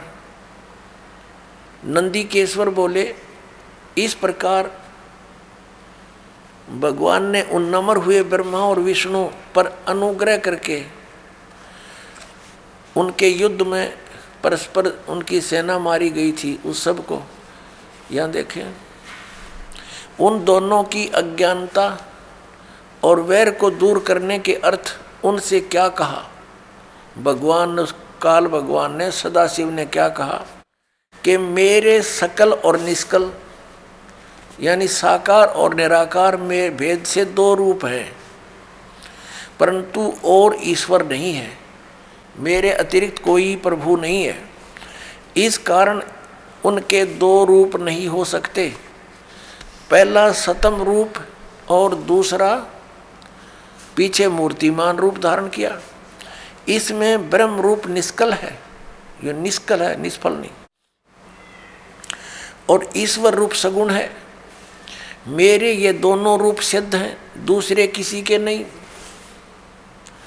हो सकते, इस कारण तुम दोनों को अथवा दूसरों को ईश्वर तव की प्राप्ति नहीं हो सकती। तुमने जो अज्ञान से अपने को ईश माना, तुमने अज्ञान से अपने को ईश यानी भगवान माना, यह बड़ा अद्भुत हुआ। उसके दूर करने को ही मैं रण स्थान में आया। अब तुम दोनों अभिमान त्याग कर, मुझ ईश्वर में अपनी बुद्धि लगाओ। मेरे प्रसाद से लोक में सब अर्थ प्रकाश होते हैं। हे पुत्रो ब्रह्मा और विष्णु को इनका पिता वो सदाशिव काल कह रहा, हे पुत्रो, यह कृत आपने तप से प्राप्त किया है, जो कि सृष्टि की उत्पत्ति और पालन कहता है। सो मैंने प्रसन्न होकर तुम्हें दिए हैं, दिया है। इसी प्रकार दूसरे दो कृत, रुद्र और महेश्वर को प्रदान किए हैं। अब देखो जो दास सिद्ध करना चाहता है, एक तो ब्रह्मा और विष्णु और फिर रुद्र और महेश्वर, ये चार। इनसे पांचवा है यू। सदाशिव जो ब्रह्मा, विष्णु, महेश जी के पिताजी हैं। और इनकी माता कौन है? वो दुर्गा है। अब देखिएगा, ये आदि शंकराचार्य जी द्वारा लिखे गए पाँच ग्रंथों का एक समूह है, इसका नाम लिखा है सांकर पंचम। ये है 135 पृष्ठ, नीचे इसके प्रश्न नंबर संख्या लिखी है। 135 पृष्ठ पे क्या लिखा है? ये आदि शंकराचार्य के द्वारा बोले गए श्लोक और लिखे गए लिपिबद्ध किए गए उनतीस नंबर श्लोक में कहा है कि सबसे बड़ा पशु कौन है? जिसने शास्त्रों का अध्ययन किया हो और फिर भी वह धर्म का आचरण नहीं करता हो और न ही उसको आत्म स्वरूप का ज्ञान हो, वह सबसे बड़ा पशु है। अब आप फैसला कर लियो, सबसे बड़े पशु कौन है? कबीर साहब कहते हैं, कंठी, माला, सुमरनी और टिक्की, बिंदी ला के कंठी, माला, सुमरनी, ये पैरे से क्या हो? ऊपर डूडा साध का और अंतर रख्या खो। ऊपर तो दिखा बड़ा महात्मा है, तिलक तलक लगा के, बिंदी बंदी ला के, माला चार पैर के। नो दिखा बड़ा महापुरुष है, पहुँचा हुआ। और अंदर खख नहीं, तुम्हारे पास ज्ञान नहीं, अज्ञान से भरे हो। तो ऊपर डूडा साध का, ऊपर तो डूडा ठा रखा बड़ा महापुरुष होगा, लोग दिखावा। और अंतर रख्या खो, अंतर ज्ञान नहीं पूरा। गीता जी को आधार मानते हैं कि गीता जैसा ग्रंथ नहीं, श्रीमद् भगवत गीता एक बहुत ही अनमोल ग्रंथ है। और फिर नाम देते हैं हरे कृष्ण, हरे राम, राधे श्याम राधे श्याम, सीताराम। बताओ, गीता जी में है कहीं पर ये? या आप भी मूर्ख बन रहे औरों को भी जीवन बर्बाद कर रहे आत्माओं का? पहले हमें ज्ञान नहीं था इन किन बकवादों को हम समझ नहीं सके। जो क्या उआ बाई बक रहे हैं ये। प्रत्येक युग में आते हैं ये कबीर परमेश्वर, लेकिन अन्य युगों में सतयुग, त्रेता, द्वापर में ये अन्य नामांतर करके आ जाते हैं। सतयुग में सत्सुकृत नाम से, त्रेता में मुनिंदर नाम से, और द्वापर में करुणा में नाम से। और कलयुग में अपने ओरिजिनल नाम से आते हैं, कबीर नाम से, कबीर नाम से। तो पुण्यात्मा 600 वर्ष पहले परमात्मा ने इन श्री ब्रह्मा, श्री विष्णु, श्री शिव जी इनके पिता और इनकी माता की उत्पत्ति बताई थी। ब्रह्मा, विष्णु, महेश के माता पिता की जानकारी परमेश्वर ने 600 वर्ष पहले बताई थी। लेकिन इन अज्ञानी ऋषि में ऋषियों ने, तत्वज्ञानहीनों ने, मंडलेश्वरों ने परमात्मा के उस अमृत ज्ञान को उस यथार्थ ज्ञान को जनता तक नहीं जाने दिया। और कहते रहे, कबीर झूठ बोलता है, ये अशिक्षित है, ये क्या जाने भगवान के बारे में? ये क्या जाने वेदों और गीता और पुराणों के बारे में? क्योंकि इसको अक्सर ज्ञान नहीं, ये संस्कृत भाषा से परिचित नहीं। और वो मंडलेश्वर केवल संस्कृत भाषा से तो परिचित थे, लेकिन अध्यात्म ज्ञान शून्य था उनका। अब हमारे सामने एक प्रॉब्लम अड़ी रही। वो एक बात कह दिया करते थे कि कबीर, दानक है, दुल्हा है। ये शिक्षा का अधिकारी भी नहीं है। ये कहाँ से जान सकता है पुराणों और कुरान को, वेद और गीता को? ये सब झूठ बोलता है। ये जो कह रहा है कि तीन देव की जो करते भक्ति उनकी कदे न हो मुक्ति। परमात्मा कहा करते थे, गुण तीनों की भक्ति में ये भूल पड़ो संसारे। कह कबीर निज नाम बिना कैसे उतरो पारे। तीन देव की जो करते भक्ति, उनकी कदे ना हो मुक्ति। छह सौ साल पहले परमात्मा कहा करते, इन तीन देवताओं की, श्री रजगुण ब्रह्मा, सतगुण विष्णु, तमगुण शिव जी की जो भक्ति करते हैं, इनका कभी मोक्ष नहीं हो सकता।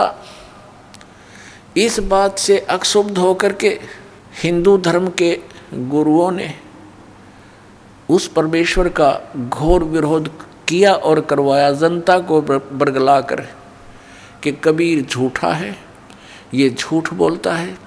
श्री ब्रह्मा, श्री विष्णु, श्री शिव जी इनके कोई माता पिता नहीं। ये अजरो अमर हैं, सर्वेश्वर हैं, महेश्वर हैं, मृत्युंजय कालज। ये सर्वशक्तिमान अखिल ब्रह्मांड के नायक कौन? श्री विष्णु जी। कोई शंकर जी को अखिल ब्रह्मांड का नायक बताता जो उसका पुजारी है। तो पुण्यात्माओं, उस समय इन नकलियों की दाल गल गई। कि सचमुच कबीर जी शिक्षित नहीं हैं, संस्कृत भाषा नहीं जानते हैं। इसलिए जो हमारे गुरु लोग कह रहे हैं, वही ज्ञान सच्चा है। तो उस समय इनकी दाल गल गई और परम पूज्य परमेश्वर कबीर जी अपनी प्यारी आत्मा धर्मदास जी को सचखंड लेकर गए, सतलोक लेकर गए, उस तीसरे मुक्ति धाम में जहाँ यह स्वयं विराजमान है, परमात्मा तकत के ऊपर है। और सब ब्रह्मंडों की सतिथि से परिचित करवाया, ब्रह्मा, विष्णु, महेश से परिचित करवाया, उनसे वार्ता करवाई, उन्होंने स्वयं बताया कि हम तो नासवान हैं, हमारी जन्म मृत्यु होती है। कोई परमात्मा तो कोई और है जिसके विषय में हम भी अनभिज हैं। तब धर्मदास जी को ये विश्वास हुआ कि सचमुच ये तो नासवान है ब्रह्मा, विष्णु, महेश भी। और वो परमात्मा अन्य है, ये नहीं जानते, और वो मेरे साथ खड़ा है, कबीर नाम से ही। तब परमात्मा से धर्मदास जी ने प्रश्न किया कि, हे भगवान, अब तो हमें पता चल गया कि श्री ब्रह्मा जी, श्री विष्णु जी, श्री शिव जी इतना आसमान है। इनकी स्वयं जन्म मृत्यु होती है तो इनकी उपासना करने से जीव कैसे मोक्ष प्राप्त कर सकता है? और ब्रह्म तक की स्थिति नासवान है। हे परमात्मा इससे ये सिद्ध हुआ कि ये वेद और कतेब कुरान पुराण और बाइबल वेद और गीता। इसकी से सिद्ध हो गया कि ये सब झूठे हैं। तब परमेश्वर ने कहा था वेद कतेब झूठे नहीं भाई झूठे हैं जो समझे नहीं। ये शास्त्र झूठे नहीं हैं, झूठे तो वो हैं जिन्होंने समझा नहीं इनकी समझ में नहीं आया। ये पढ़ते रहे, रट्टा लगाते रहे, घोट लेते संस्कृत को और अशिक्षित व्यक्तियों के बीच में बैठ के दो विद्वान शास्त्रार्थ किया करते थे। और जिसने संस्कृत ज़्यादा बोल दी, श्रोताओं के हाथ में डिसीज़न होता था। जो कुछ भी नहीं समझ रहे थे, वो बोल क्या रहे एक समय कोई सुप्रसिद्ध विद्वान किसी नगर में कथा कर रहा था, प्रवचन किया करता था। आसपास के क्षेत्र में सुप्रसिद्ध था। और ये कहा करते थे कि ऐसा विद्वान वेदों और गीता का, पुराणों का देखा ना सुना। उसकी दंत कथा इतनी होगी। एक अशिक्षित यात्री जा रहा था अपने किसी गंतव्य प्लेस, स्थान की तरफ़ किसी काम से। रास्ते में देखा कि सत्संग चल रहा है, कथा हो रही है, महात्मा कोई कथा कर रहा है। उसके बारे में पूछा तो बताया कि बड़े प्रसिद्ध, बड़े पहुँचे हुए महापुरुष हैं, बड़े विद्वान हैं, गीता वेदों और पुराणों के। उसने सोचा, ले दस बीस मिनट आधा घंटा सुन लेता हूँ, फिर सफ़र कर लूँगा। वो बैठ गया सुनने के लिए। अब जब तक वो वहाँ बैठा रहा, तब तक वो केवल संस्कृत ही बोलता रहा। अब उस श्रद्धालु ने सोचा कि आध घंटा हो गया, मैंने आगे सफ़र भी करना है, चलता हूँ, बहुत सत्संग सुन लिया। वो जा रहा था। रास्ते में कोई गवाला था। उसने पूछा कि कहाँ से आए हो? यात्री कहाँ जा रहे हो? उस यात्री ने बताया कि मैं ऐसे ऐसे इस गाँव को जा रहा हूँ और इधर से आया हूँ। तो उस गवाले ने कहा कि रास्ते यहाँ इस नगर में एक महात्मा आए हुए हैं। वो सत्संग सुना आपने? तो उसने कहा, जी, सुन के आया हूँ मैं सत्संग। कैसा लगा कि क्या बात कही? बस कमाल कर दिया। तो उसने कहा, उस पाली ने, गवाले ने कहा कि कुछ मुझे भी सुना दो, मुझे तो सौभाग्य प्राप्त हुआ नहीं वहाँ जाने का, क्योंकि मैं पशुओं को लिए हुए हूँ। मुझे भी दो वचन सुना दे जो तू सुन कर आया है। तो वो क्या कहता है यात्री कि ये तो मुझे मालूम नहीं, उसने क्या बोला? वो संस्कृत बोल रहा था, पर कर दिया कमाल। बता, टट्टू कमाल कर दिया जब तुमने ये ही नहीं मालूम। उसने बोला क्या? उन्होंने कहा कर दिया कमाल। तो पुणात्मा इस तरह ये लोक वेद के आधार से सुनी सुनाई बातों से एक दूसरे से सुनकर ये महापुरुष और मैं ऋषि पाक रहे थे, न कख नहीं पता था किसी ने भी। अब ये दास ने जो शब्द बोल दिया कि किसी ने भी कुछ पता नहीं था तो ये भगत समाज का गले नहीं उतरे कि ऐसा क्या किसी को भी मालूम नहीं था। किसी को छोड़ो, ब्रह्मा, विष्णु, महेश को भी ज्ञान नहीं। एक कबीर परमात्मा को छोड़कर या उन महापुरुषों के को छोड़ दो, जिनको भगवान मिले। बाकी किसी को ज्ञान नहीं। अपनात्मा सदग्रंथों में जो गूढ़ रहस्य, आज तक ये नकली ऋषि, महर्षि और ब्रह्मा, विष्णु, महेश तक नहीं समझ सके उन गूढ़ रहस्यों को रूबरू किया है, समझा है, अच्छी तरह। आपके पास लाया हूँ। इसमें अभिमान का तो कोई बात तय को नहीं। और सच्चाई है ये जो दास आपको कह रहा है कि किसी को भी अध्यात्म ज्ञान नहीं है, इस दास के अतिरिक्त वर्तमान में। लेकिन जो महापुरुष हुए हैं, जिनको परमात्मा मिला है, मिले हैं, वो तो परिपूर्ण थे ही। जिनको भगवान मिल गए, फिर वो कैसे कच्चे रह सकते हैं? वो कौन कौन है? आदरणीय धर्मदास साहिब जी। आदरणीय मुल्कदास साहिब जी, आदरणीय नानक साहिब जी, आदरणीय दादू साहिब जी, आदरणीय गरीबदास साहिब जी, गाँव छुडानी जिला ददर, हरियाणा वाले। और आदरणीय गीसा दास साहिब जी, गाँव खेखड़ा, जिला मेरठ और उत्तर प्रदेश वाले। इन महापुरुषों को छोड़कर जो दास के नॉलेज में है उनके अतिरिक्त अध्यात्म ज्ञान किसी के पास नहीं था। सब उआ बाई बक रहे थे। थोड़ी सी झलक दिखाता हूँ। ये देखिएगा श्रीमद देवी भागवत सचित्र मोटा टाइप गीता प्रेस गोरखपुर से प्रकाशित। श्रीमद देवी भागवत सचित्र मोटा टाइप संपादक हनुमान प्रसाद पोदार, चमनलाल गोस्वामी। प्रकाशक व मुद्रक हैं, गीता प्रेस गोरखपुर, गोविंद भवन कार्यालय, कोलकाता का संस्थान। इसका पहला सकंद पढ़ते हैं। और पृष्ठ 28 पर। अब देखना, एक समय नारद जी और व्यास जी का संवाद हुआ। नारद जी से व्यास जी ने प्रसन्न किया तो नारद जी ने उसका उत्तर दिया। नारद जी ने कहा, महाभाग व्यास जी, तुम इस विषय में जो पूछ रहे हो, ठीक यही प्रश्न मेरे पिताजी ने भगवान श्री हरि से किया था। देवा अधिदेव भगवान जगत के स्वामी हैं। लक्ष्मी जी उनकी सेवा में उपस्थित रहती हैं। दिव्य कौस्तुमणि उनकी शोभा बढ़ाती है। वे शंख, चक्र, गदा लिए रहते हैं। पीताम्बर धारण करते हैं, चार भुजाएँ वे चराचर जगत के आश्रयदाता हैं। ये विष्णु जी के, की महिमा कर रहे हैं। नारद जी के, ब्रह्मा जी ने बताई थी। जगत गुरु एवं देवताओं के भी देवता हैं। ऐसे जगत प्रभु भगवान श्री हरि महान तप कर रहे थे। उनकी समाधि लगी थी। यह देखकर मेरे पिता ब्रह्मा जी को बड़ा आश्चर्य हुआ। अतः उन्होंने जानने की इच्छा से प्रकट की। ब्रह्मा जी ने पूछा, प्रभो, आप देवताओं के अध्यक्ष, जगत के स्वामी और भूत भविष्य एवं वर्तमान सभी जीवों के एकमात्र शासक हैं। भगवान, फिर आप क्यों तपस्या कर रहे हैं? और किस देवता की आराधना में ध्यान मग्न है? मुझे असीम आश्चर्य तो यह हो रहा है कि आप देवेश्वर एवं सारे संसार के शासक होते हुए भी समाधि लगाए बैठे हैं। ये तो है ज्ञान। श्री ब्रह्मा जी का, विष्णु जी को सर्वेश्वर बता रहा है।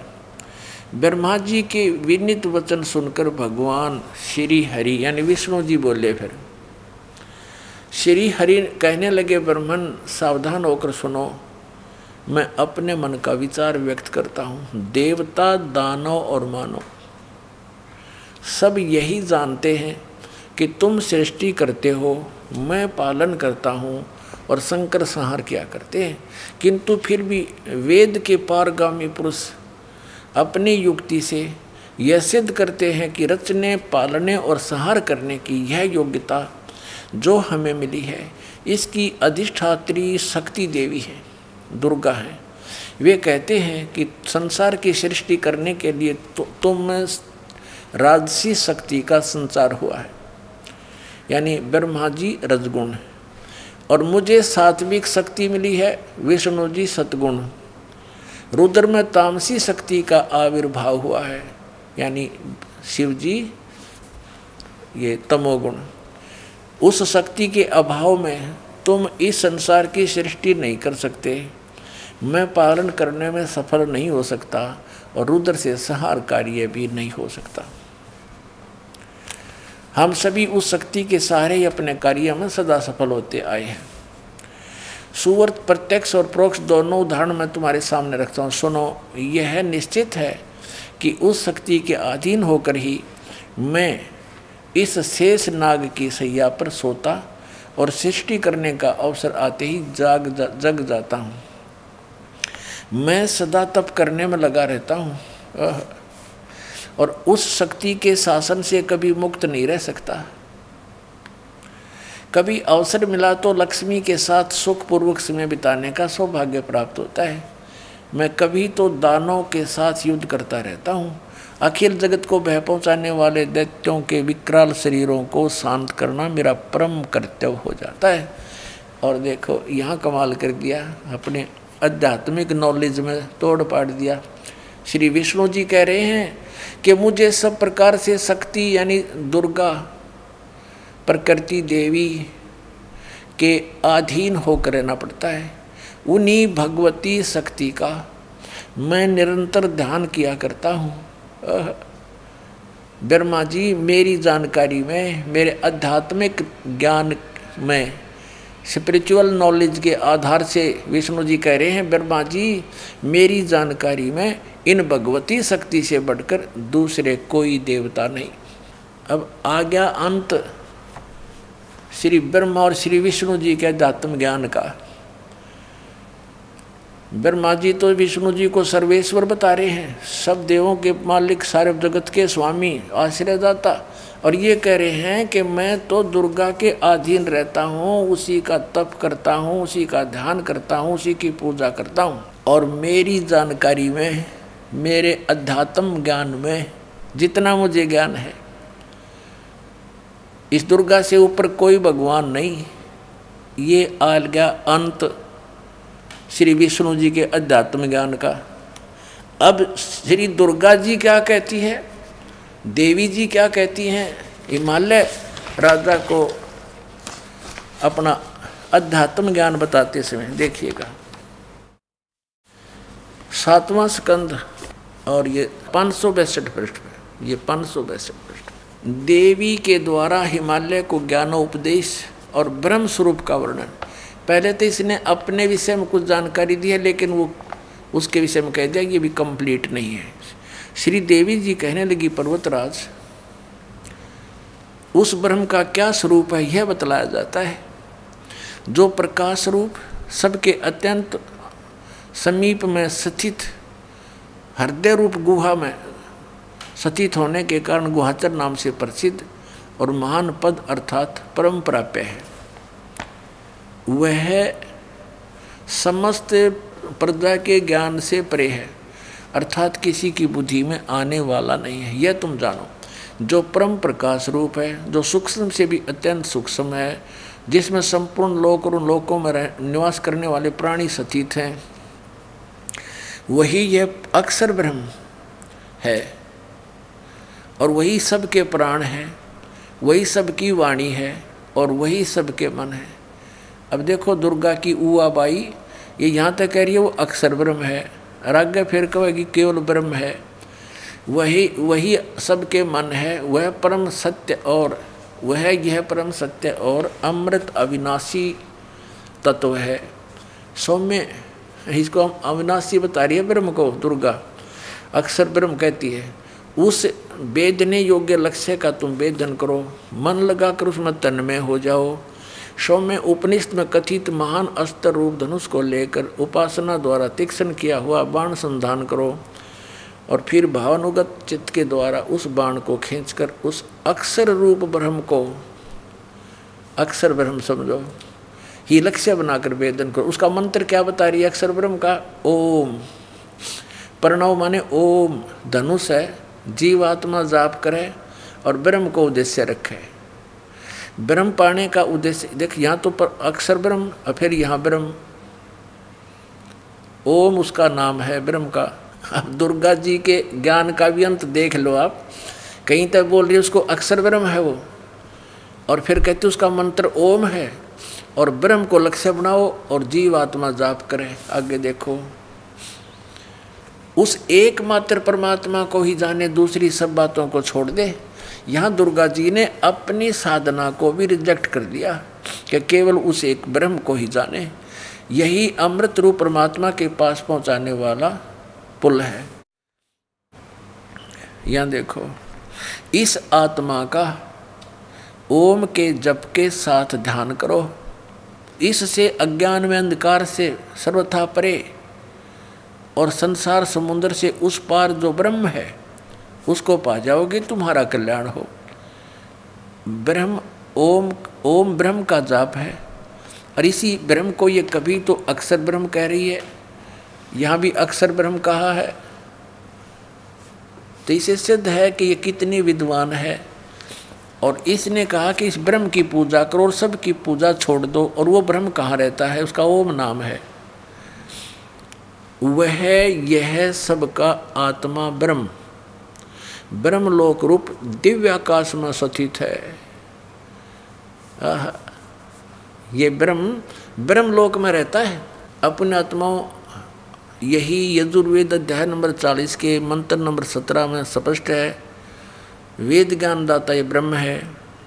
ये कहता है कि मैं ऊपर अंतरिक्ष में ब्रह्मलोक में रहता हूँ, स्वर्ग में रहता हूँ। और वो परमात्मा तो प्रोक्ष है, वो तो गुप्त है, उसकी जानकारी हमें नहीं है। वो तत्वदर्शी संतों से पूछो। ये दुर्वेद अध्याय नंबर चालीस के मंत्र दस से लेकर तेरह में तत्वदर्शी संतों की पहचान भी बताई है और उन्हीं से जानने के लिए कहा है, पूर्ण कंप्लीट स्पिरिचुअल नॉलेज को, यानी पूर्ण अध्यात्म ज्ञान को उन तत्वदर्शी संतों से ही पूछो। अब आपने देख लिया, दास ने एक शब्द बोला था, एक कि किसी को भी आध्यात्मिक ज्ञान नहीं है, इनका आध्यात्मिक मार्ग शून्य है। ज्ञान शून्य है। तो उस समय तो आपको ऐसा खटका होगा जैसे कुनीन की फांकी ला ली।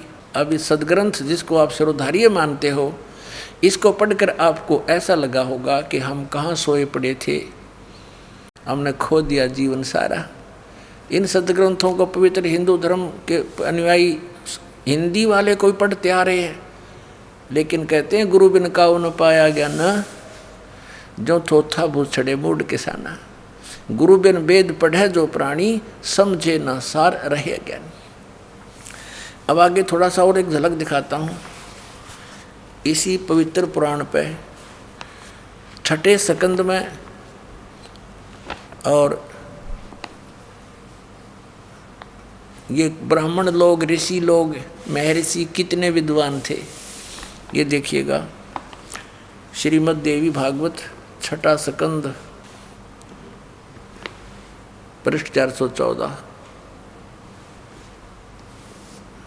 और यहाँ देखिएगा, जन्मे जय ने पूछा, जन्मे जय ने पूछा, महाभाग किस युग में कैसा धर्म का स्वरूप है?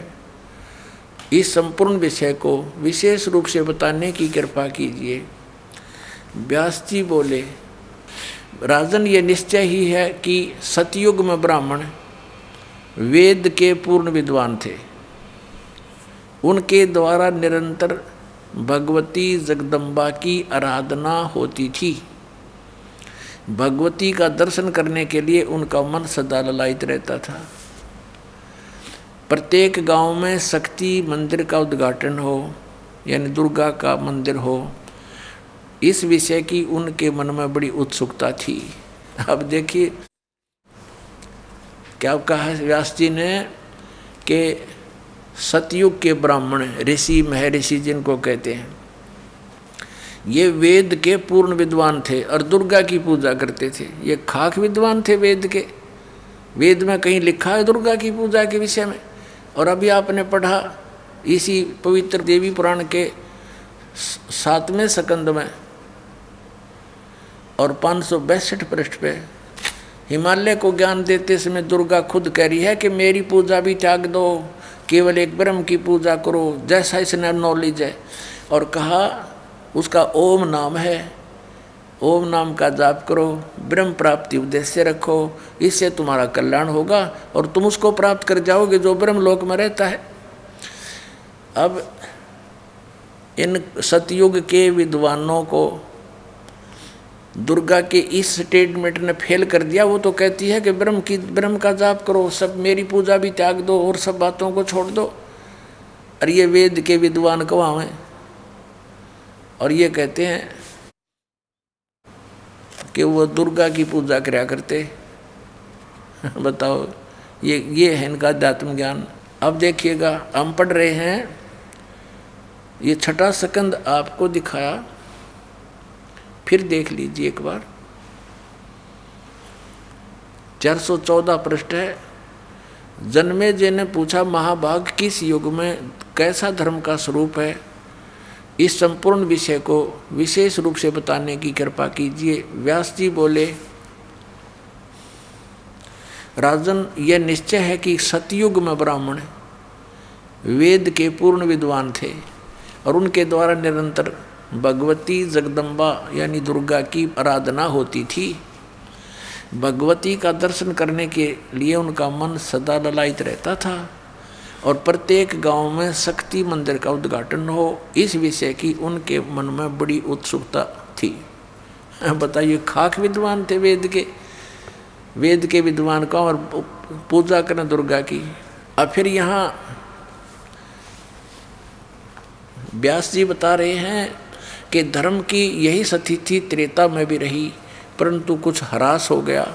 सतयुग की जो स्थिति थी वह द्वापर में विशेष रूप से कम हो गई। राजन उन प्राचीन युगों में, सतयुग, त्रेता, द्वापर में, जो राक्षस समझे जाते थे, वे कलयुग में ब्राह्मण माने जाते हैं। ले भाई, इन ब्राह्मणा की सुन लो राम कहानी। इन ब्राह्मणा की सुन ले कलयुग के ब्राह्मण कैसे हैं? कि जो सतयुग त्रेता द्वापर में राक्षस होया करते, इसे वर्तमान के ब्राह्मण है कलयुग के। और इन ब्राह्मणों ने कबीर परमात्मा के साथ वो जुल्म गुजारे थे, जो परमात्मा कहा करते थे, तुम गलत साधना कर रहे हो बच्चों, क्यों ब्राह्मण भी तो उसी के बच्चे हैं, पूर्ण परमात्मा के। वो सबको सावधान करना चाहते थे कि तुम दोषी हो रहे हो, इनको गुमराह करके। लेकिन उन्होंने ऐसे जुल्म गुजारे थे, उनका लीला पढ़ लो तो आँखों से आँसू नहीं सूखे हैं। और ऐसे कर्म राक्षस ही कर सकते हैं। तो ये इनके, इन्हीं के पुराण भी बता रहे हैं कि वर्तमान के ब्राह्मण तो ऐसे हैं, जैसे सचयुग त्रेता द्वापर में राक्षस होया करते थे। ये देखिए, धर्म की यही स्थिति त्रेता में रही, परंतु कुछ हरास हो गया था। सतयुग की जो स्थिति थी वह द्वापर में विशेष रूप से कम हो गई थी।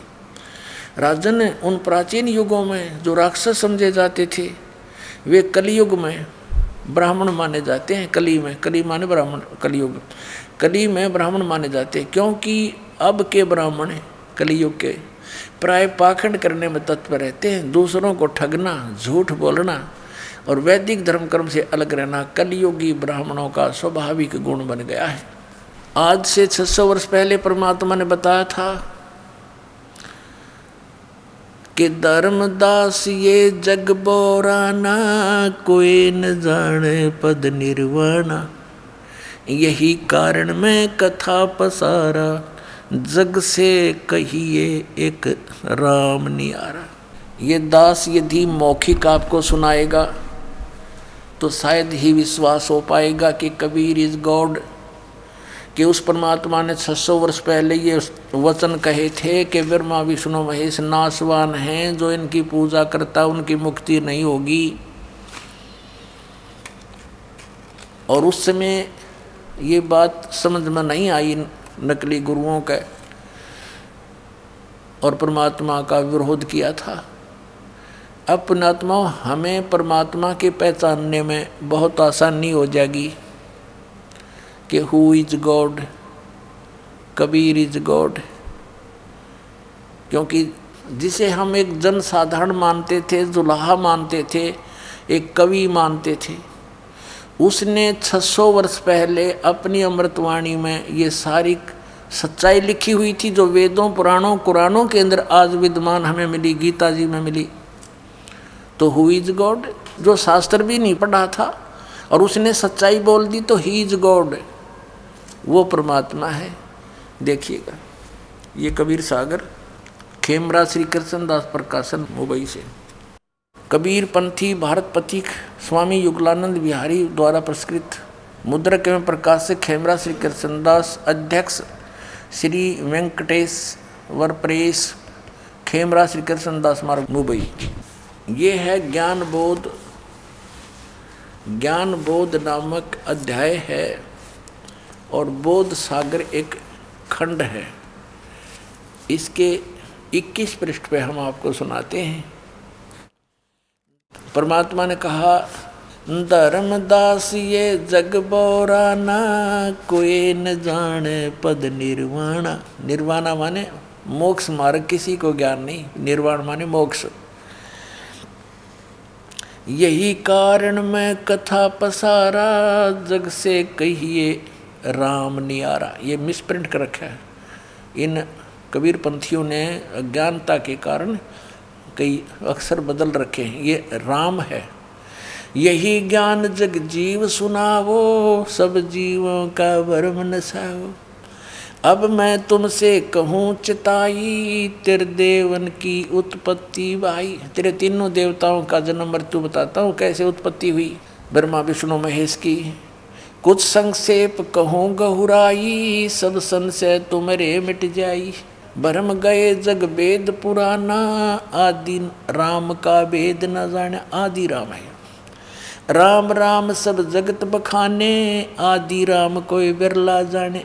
देखो, यहाँ राम राम शब्द है तो यहाँ भी आदि, राम, इसी से संबंधित है। तो सब जगह राम ही जाने, राम। राम राम सब जगत बखाने, आदि राम कोई बिरला जाने, आदि राम सनातन परमात्मा। ज्ञानी सुने सो हृदय लगाई, मूर्ख सुने तो गम ना पाई। राजा राम को तो सब जानते हैं और उसी तक की महिमा बखानते हैं। लेकिन जो मैं बता रहा हूँ उस राम के बारे में, ज्ञानी सुने सो हृदय लगाई मूर्ख सुने तो गम ना पाई। अब इन तीनों देवताओं की उत्पत्ति बताता हूँ। अब मैं तुमसे कहूँ चिताई, तेरे देवन की उत्पत्ति भाई। माँ अष्टंगी माँ अष्टंगी पिता निरंजन। ये सरपुरुष काल, माँ अष्टंगी पिता निरंजन। ये जम दारुण वंशन अंजन। पहले कीन निरंजन राई पीछे से माया उपजाई क्या बताते हैं कि पहले तो इस ज्योत स्वरूपी निरंजन काल की उत्पत्ति हुई और पीछे थी दुर्गा की उत्पत्ति हुई थी। माया रूप देख अतिशोभा देव निरंजन तन मन लोभा। काम कामदेव धर्मराय सताए, देवी को तुरंत दरखाए। पेट से देवी करी पुकारी, हे साहेब मोह करो उबारी। टेर सुनी सतगुर सतगुरु आए, अष्टंगी के बन छड़ुआए। परमात्मा, वास्तविकता ये है कि टेर सुनी ता हम आए। बाईस पृष्ठ पे, धर्म राय को हिकमत की ना, नख रेखा से भग कर लेना। धर्मराय करे भोग विलासा, माया को रही तब आशा। दुर्गा प्रेग्नेंट होगी तीन पुत्र अष्टंगी जाए, ब्रह्मा, विष्णु, शिव नाम दराए हे भगवान, छह सौ वर्ष पहले परमात्मा ने लिखा ये आज का लिखा हुआ लेख नहीं पुणात्मा कि तीन पुत्र इस दुर्गा के उत्पन्न हुए, काल निरंजन के संयोग से, स्त्री पुरुष कर्म से, और ब्रह्मा, विष्णु, शिव नाम दराए तीन देव विस्तार चलावे, इनमें यो जग धोखा खावे। पुरुष गम कैसे के पा, कोई पावे? काल निरंजन जग भरमावे तीन लोक अपने सुत दीन्या सुन निरंजन बासालीन्या अलख निरंजन सुन ठिकाना ब्रह्मा विष्णु शिव वेद न जाण्या। अपने पिता के बारे में ब्रह्मा विष्णु महेश को भी ज्ञान नहीं आज तक और परमात्मा कहते हैं जिसने काल की भी उत्पत्ति की वो परमात्मा सतपुरुष कबीर साहब बता रहे हैं अपने द्वारा उत्पन्न अपने पुत्रों की जानकारी। अब वो परमात्मा जिसने सबकी सृष्टि की, वो कबीर साहब हैं और वो बता रहे हैं 600 वर्ष पहले। जिसको ये कहते थे, वेद नहीं पढ़े, गीता नहीं पढ़ी, क्योंकि संस्कृत नहीं जानता, पुराणों की क्या जाने ये वो तो जानी जान थे, वो तो सबके रचनहार थे, उनको इन वेदों, कतेबों से लेना देना क्या था? उन्हें जो बोलना था, वो सच्ची बोलनी थी, वो लिख कर चले गए। आज इसी सच्चाई का समर्थन हमारे पवित्र सदग्रंथ कर रहे इससे सिद्ध हो रहा है कि कबीर इज़ गॉड वो कबीर सृजनहार है। हमारा सबका क्रिएटर है। अब देखिएगा, तीन देव सो उसको धावे निरंजन का वो पार ना पावे। अलख निरंजन, बड़ा बटपारा बटपारा माने ठग है ये, धोखा देने वाला। तीन लोक जीव कीन आहारा। ब्रह्मा विष्णु शिव नहीं बचाए, सकल खाए पुन दूर उड़ाए। तिनके सुत हैं, तीनों देवा अंदर जीव करते हैं सेवा। अब दे तोड़ पाड़ दिया, परमात्मा ने कमाल कर दिया कि ये इन दुर्गा और काल के पुत सुत हैं, पुत्र हैं, ये तीन देवता, ब्रह्मा, विष्णु और शिव। और अंधर जीव तत्व ज्ञानहीन प्राणी, अंधे। तत्व ज्ञान नेत्रहीन, अंधे, यानी ज्ञानहीन, इन्हीं की पूजा करते हैं सेवा माने पूजा। तिनके सुत हैं, तीनों देवा अंदर जीव करते हैं सेवा, अंधे इनकी पूजा करते हैं। अकाल पुरुष का हूँ नहीं चीन्या, काल पाए सभी गैलीन्या ऐसा राम सकल जग जाने, आद राम को ना पहचाने। तीनों देव और असुर अवतारा ताको बजे सकल संसारा। तीनों गुण का ये विस्तारा, धर्मदास मैं कहूँ पुकारा। गुण तीनों की भक्ति में भूल पड़ो संसारी। कह कबीर निज नाम बिन कैसे उतरो पार।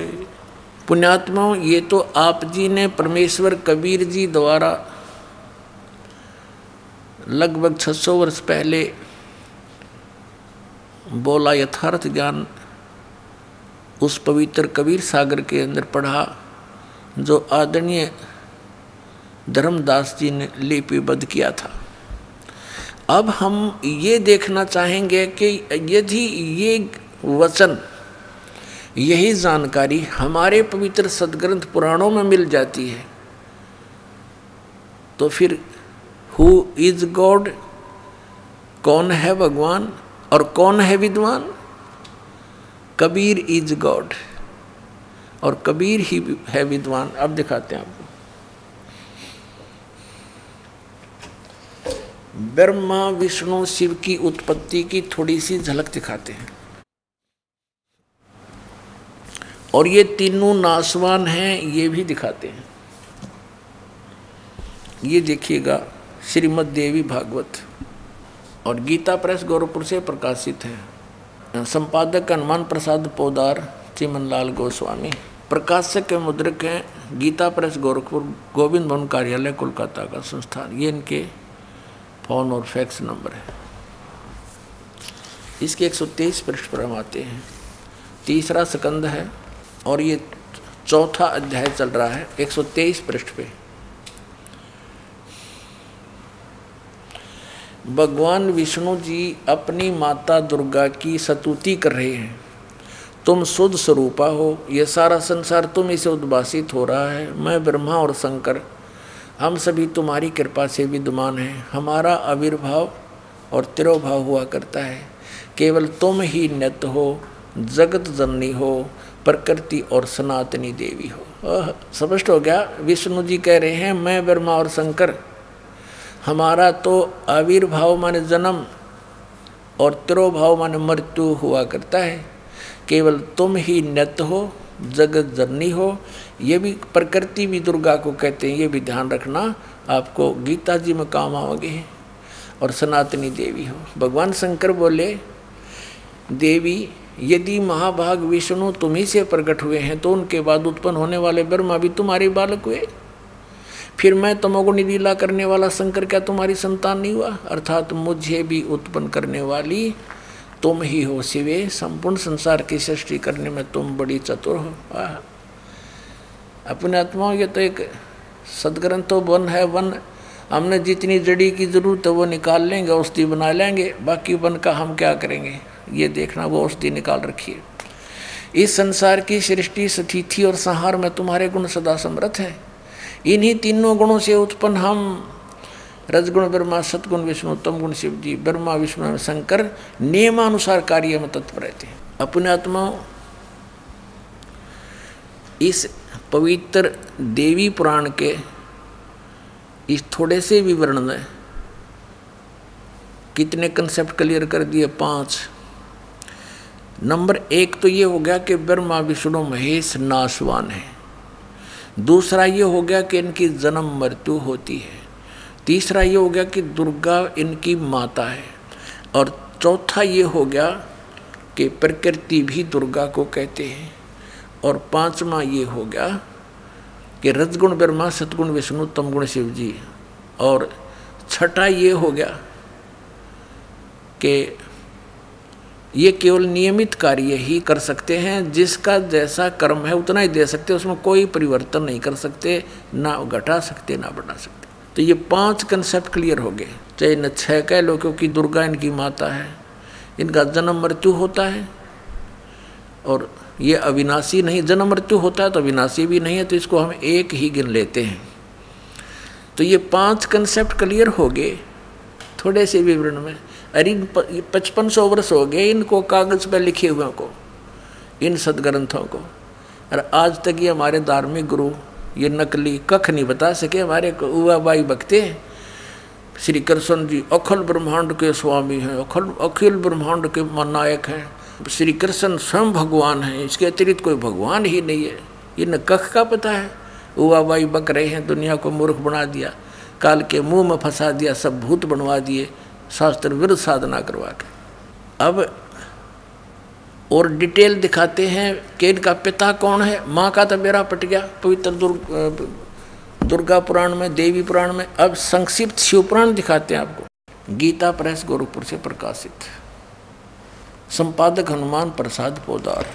ये वहीं से गीता प्रेस गोरखपुर से प्रकाशित व मुद्रित है। गोविंद वन कार्यालय कोलकाता का संस्थान। गोरखपुर। अब इसके आपको अठानवे पृष्ठ से शुरू कराते हैं।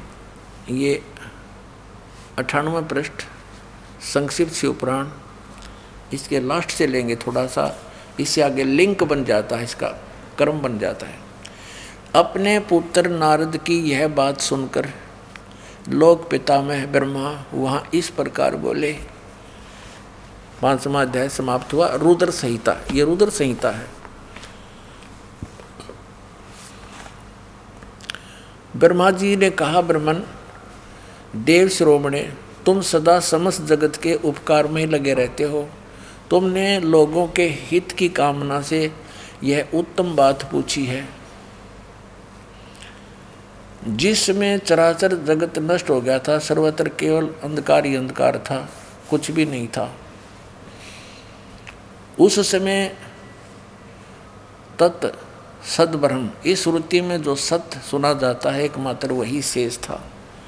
अब ये हमने निन्यानवे पृष्ठ पर पढ़ा रुद्र संहिता का पांचवा अध्याय, छठा अध्याय पढ़ रहे हैं, संक्षिप्त शिवपुराण अब सौ पर पढ़ेंगे। ब्रह्मा जी क्या कह रहे हैं? जिस परब्रह्म के विषय में ज्ञान और अज्ञान से पूर्ण उक्तियों द्वारा इस प्रकार विकल्प किए जाते हैं। ब्रह्मा जी का है कुछ ज्ञान, कुछ अज्ञान से विकल्प किए जाते हैं। उसने कुछ काल के बाद द्वितीय की इच्छा प्रकट की। उसके भीतर एक से अनेक होने का संकल्प उदित हुआ। उस निराकार परमात्मा ने अपनी लीला शक्ति से अपने लिए मूर्ति की कल्पना की। जो मूर्ति रहित परम ब्रह्म है, उसकी मूर्ति ये सदाशिव है। भगवान सदाशिव हैं।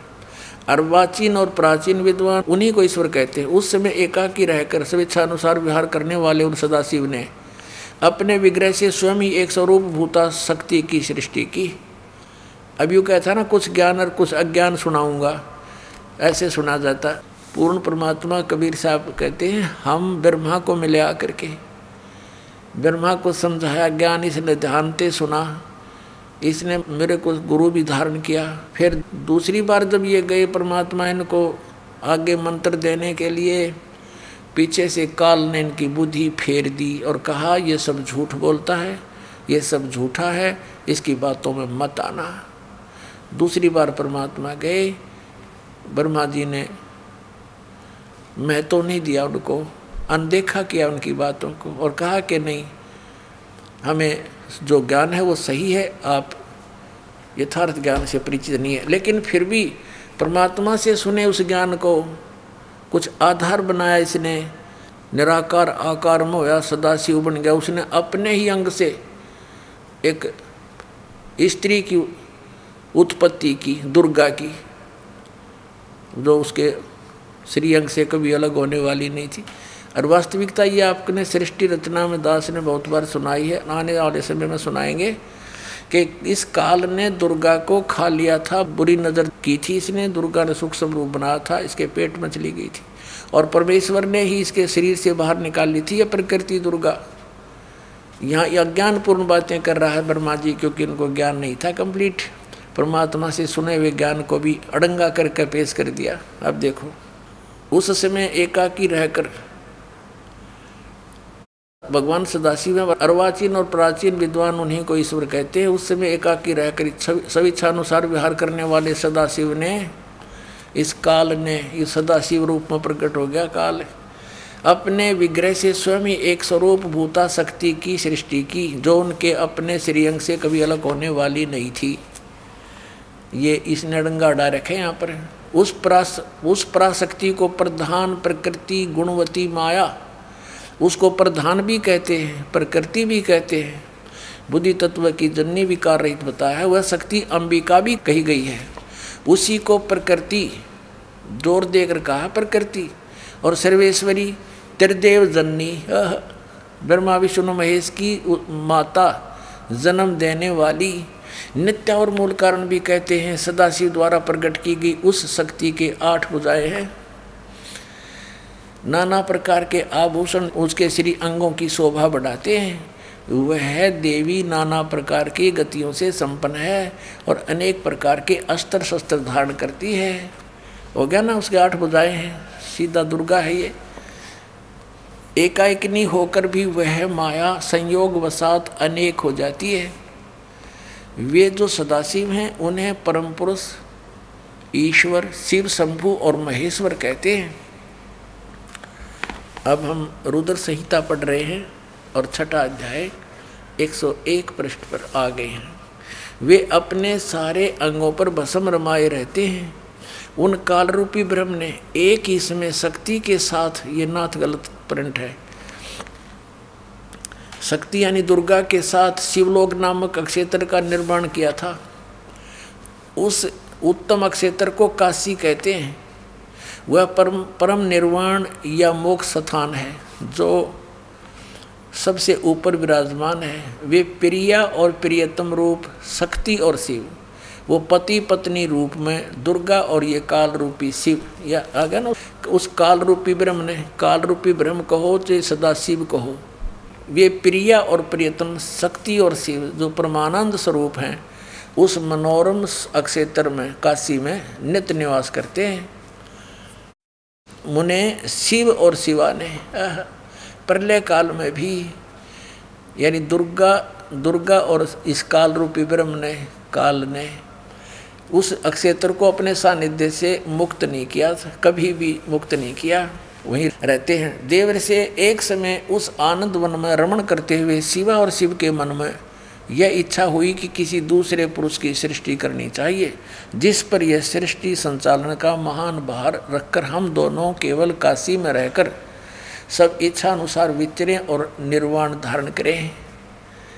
ऐसा निश्चय करके शक्ति सहित सर्वव्यापी परमेश्वर शिव ने अपने वाम भाग के दसवें अंग पर अमृत मल दिया। फिर तो वहाँ से एक पुरुष प्रकट हुआ। इन्होंने काल ने और दुर्गा ने अपना स्त्री पुरुष कर्म किया ग्रस्त कर्म किया, उससे एक पुरुष प्रकट हुआ, उसका नाम के दरिया एक पुत्र उत्पन्न हुआ 102 पृष्ठ पे देखो। 102 पृष्ठ पे ये संक्षिप्त शिव पुराण हम पढ़ रहे हैं। शिव ने कहा, जो बच्चा उत्पन्न हुआ, उसको, उसके बारे में कहा, वत्स व्यापक होने के कारण तुम्हारा विष्णु नाम विख्यात हुआ। इति सिद्धम के दुर्गा और काल के संयोग से पति पत्नी व्यवहार से विष्णु की उत्पत्ति हुई। अब सिद्ध हो गया, विष्णु की माता दुर्गा और पिता ये सदाशिव काल रूपी ब्रह्म। ये काल है, ज्योति निरंजन है। अब ब्रह्मा के माता पिता नेक्स्ट ये तो छठा अध्याय समाप्त हुआ, देखिए। अब ये हमने पढ़ा, तेरा विष्णु नाम विख्यात हुआ, छठा अध्याय समाप्त हुआ, सातवें अध्याय में रुद्र संहिता। और प्रश्न नंबर 103 पे अब ब्रह्मा जी कहते हैं, देवर से तत्पश्चात कल्याणकारी परमेश्वर सांब सदाशिव ने इस काल ने पूर्ववत प्रयत्न करके, जैसे विष्णु उत्पन्न किया था दुर्गा से, संयोग से, अपने दाहिने अंग से मुझे उत्पन्न किया। अपने आत्मा अब यहाँ ये अनुवाद करता शर्मा गया। कि शिव से शिव की उत्पत्ति कैसे लिखूं? तो यहाँ तक टाल मटोड़ कर गया। परमात्मा कहते हैं, चोर चोरावे तुम बड़ी गड्ढे पानी में। वो गड्ढे हुआ ऊपर आवा, सच्चाई छनी ना। किसी चोर ने किसी दूसरे का तुम्बा चुरा लिया, सूखा। एक फुटबॉल जैसा होया करे। इतना लंबा, ये समझ लो, सीताफल जैसा, पेठे जैसा। और वो सूखने के बाद बिल्कुल खाली हो जाता अंदर से। साधु लोग उसको एक तारा भी बनाते थे, उसमें जल भी रखते थे। और वो चोर छुपाने के लिए जल में बढ़ गया और वो नीचे छोड़ा हुआ वो वो बाहर आगे बैठे इतने थोड़ी देर में वो ऊपर आके नू चमक जा। वो फिर दबा का आवे। वो थोड़ी सी देर में आके ऊपर, फिर वो नू दिखा की तो ऊपर निकला।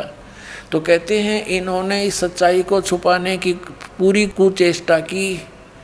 लेकिन ये छुपा नहीं सके। अब देखो, यही शिव पुराण आपको दिखाते हैं। प्रश्न नंबर चौबीस पे, एक बार श्री ब्रह्मा जी और श्री विष्णु जी का झगड़ा हो गया इस बात पे। ब्रह्मा जी कहने लगा, मैं तेरा बाप हूँ। तू मेरे से उत्पन्न हुआ है। मैंने सारे जगत की रचना की है। और विष्णु जी कहने लगे, मैं तेरा पिता हूँ, तेरा जनक हूँ, तेरी उत्पत्ति मेरी नाभि कमल से हुई है। इस बात पर दोनों का काफ़ी युद्ध हो गया।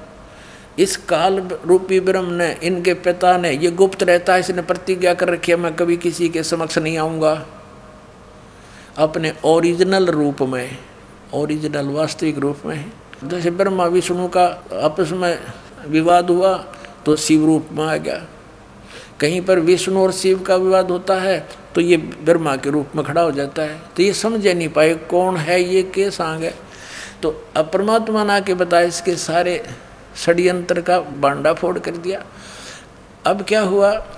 ये काल आकर खड़ा हो गया। पहले इसने सतम पिलर डाल दिया बीच में एक, जिसको लिंग बोलते हैं। तेजों में लिंग खड़ा कर दिया, पिलर बहुत बड़ा। तो ये दोनों युद्ध करना बंद करके ब्रह्मा और विष्णु जी आश्चर्य में पड़ गए कि इतना लंबा कहाँ से आ गया अचानक? फिर उसको कोई ऊपर न एक नीचे न इसमें ढूँढने गए लंबी कथा है, हम सॉर्ट करेंगे भी तो उसी समय ये काल आ गया वहाँ पर शिव रूप में। इन दोनों को समझा कि तुम भगवान नहीं हो और तुम अपने आप को भगवान मान बैठे।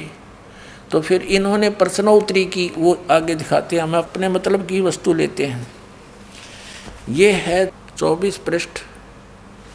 श्री विष्णु पुराण और विद्वेश्वर संहिता। और इसमें ये ब्रह्मा और विष्णु का युद्ध हुआ, इनके बीच में ये सतम खड़ा कर दिया।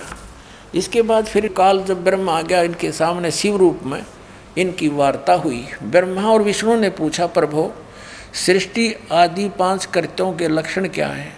यह हम दोनों को बताइए। भगवान शिव बोले मेरे कर्तव्य को समझना अत्यंत गहन है, तथापि मैं कृपा पूर्वक उन्हें, उनके विषय में बता रहा हूँ। ये सारा कुछ। हम अपने मतलब की बात लेंगे। ये आपने पढ़ा पच्चीस पृष्ठ पे। विद्वेश्वर संहिता। संक्षिप्त शिव पुराण छब्बीस पृष्ठ पे। अब यहाँ हम आ जाते हैं। अब ये काल कह रहा है, ब्रह्मा और विष्णु को, पुत्रो, तुम दोनों ने तपस्या करके प्रसन्न हुए मुझ परमेश्वर से, सृष्टि और सतिथि नामक दो कृत प्राप्त किए अब स्पष्ट है, ये बोलने वाला तीसरा है कोई, वो कह रहा है कि पुत्रो, ब्रह्मा और विष्णु को कह रहा पुत्रो, तुमने स्वयं अपनी तपस्या करके मुझसे ये दो जॉब प्राप्त की है। दो पोस्ट प्राप्त की हैं, कौन सी? सृष्टि और सतिथि की। अब आगे देखो। दो कृत प्राप्त किए हैं सृष्टि और सतिथि नामक। पुत्रों, तुम दोनों ने तपस्या करके प्रसन्न हुए मुझ परमेश्वर से। सृष्टि और सतिथि नामक दो कृत प्राप्त किए हैं।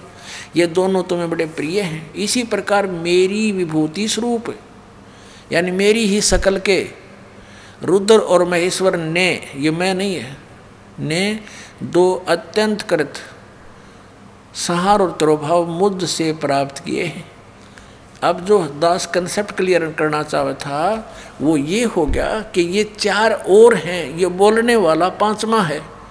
महेश्वर, रुद्र, ब्रह्मा और विष्णु, इनका पिता है यो काल, यो पांचवा न्यारा है। इति सिद्धम कि ब्रह्मा विष्णु महेश के पिताजी कौन है? काल रूपी ब्रह्म।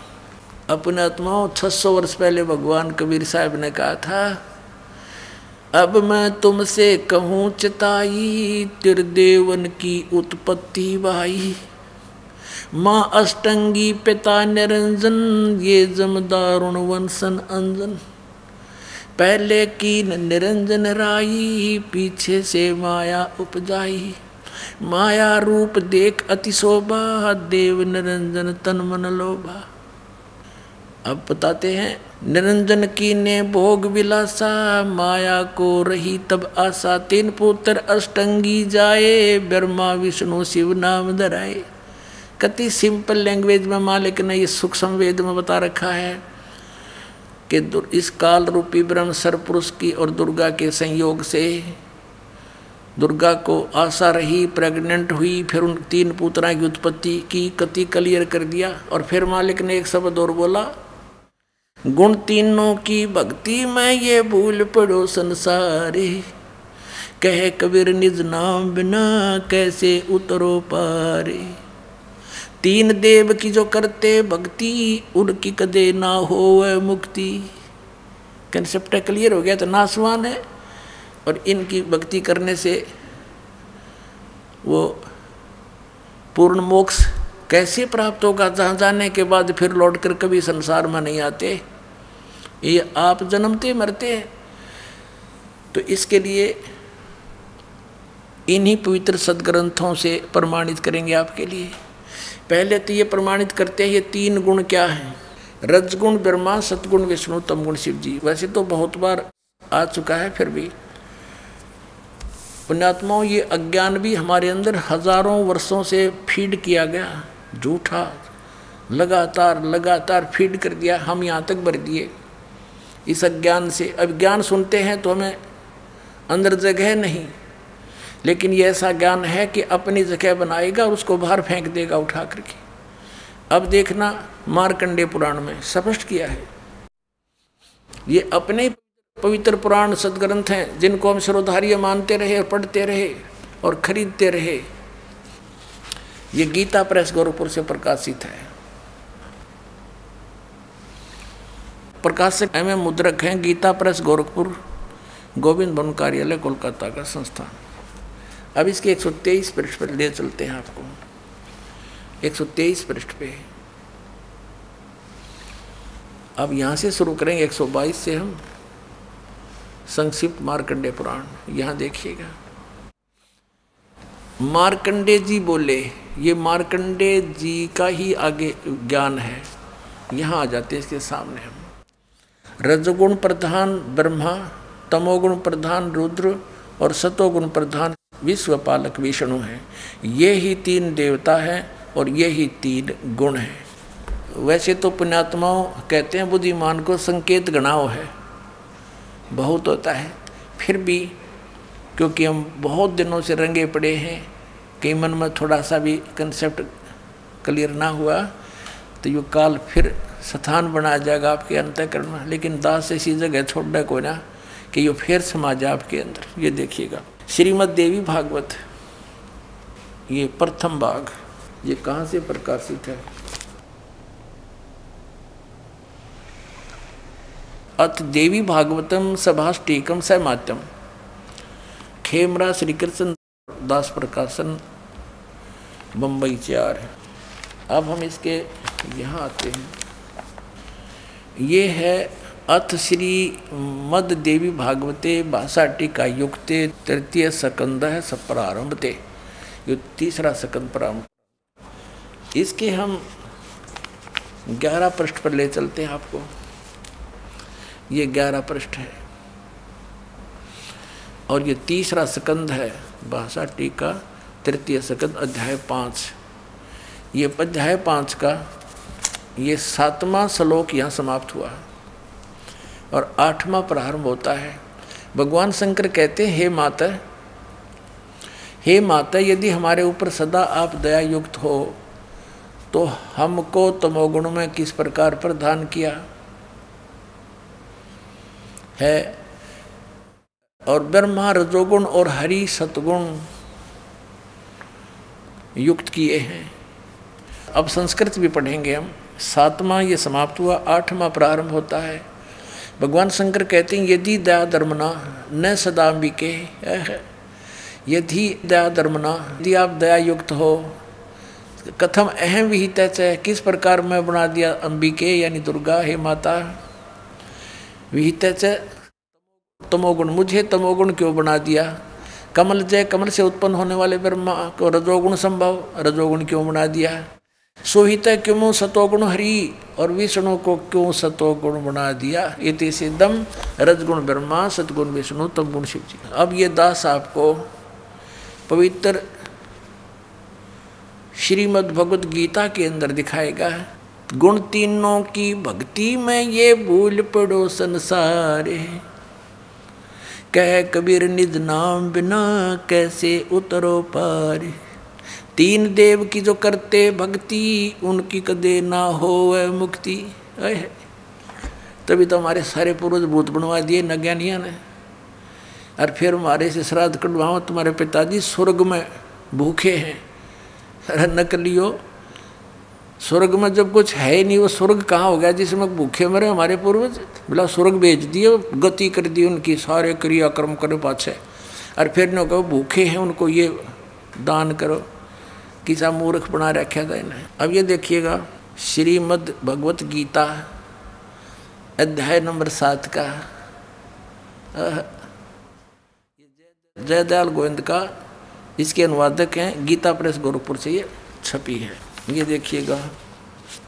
अध्याय नंबर सात के एक, दो, तीन में गीता ज्ञानदाता कहता है कि, अर्जुन, अब ऐसा ज्ञान बताने जा रहा हूँ, जिसको जानने के बाद कुछ भी जानना शेष नहीं रहेगा। देखना।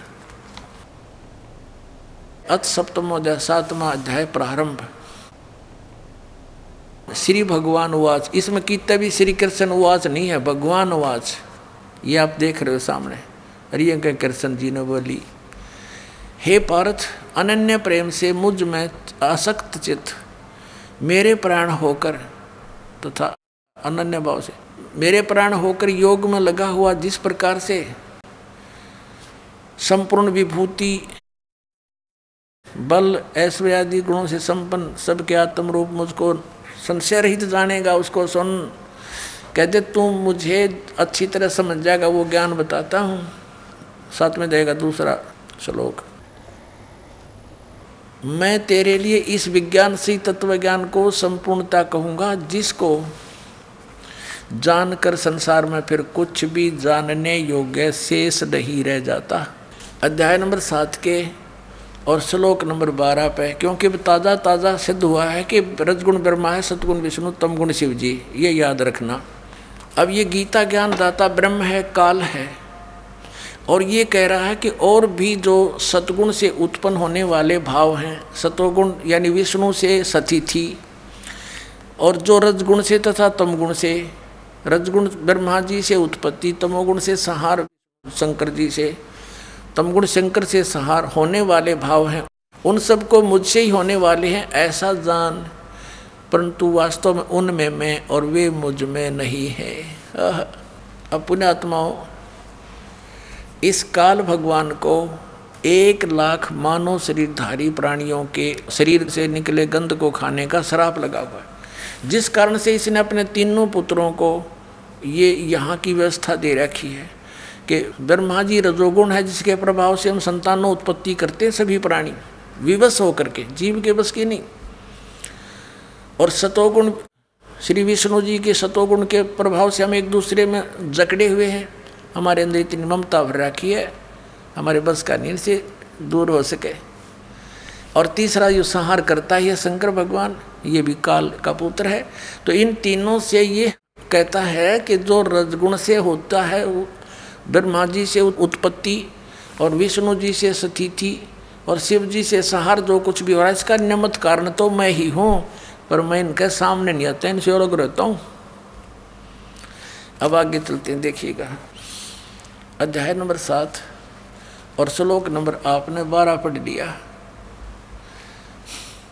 और भी जो सतोगुण से उत्पन्न होने वाले भाव हैं, यानी सचिथि और रजोगुण, जो ब्रह्मा से सृष्टि, उत्पत्ति और तमोगुण, शंकर से जो सहार होता है, उन सबको मुझसे ही होने वाले हैं, ऐसा ही जान परंतु वास्तव में इनमें मैं और वे मुझमें नहीं है। इनसे बाहर है ये। अब तेरहवें में कहा है कि गुणों के कार्य रूप सात्विक, राजस और तामस, इन तीनों प्रकार के भाव से, यानी इन्हीं के ऊपर आसक्त ये सारा संसार, प्राणी समुदाय मोहित हो रहा है। इन तक सीमित है ब्रह्मा, विष्णु, महेश तक। इन तीनों गुणों से, रजगुण, ब्रह्मा, सदगुण, विष्णु तम गुण शिव जी से परे मुझ अविनाशी को नहीं जानता। ये कहते हैं इनसे ऊपर हूँ मैं, अलग हूँ। अब आगे देखो।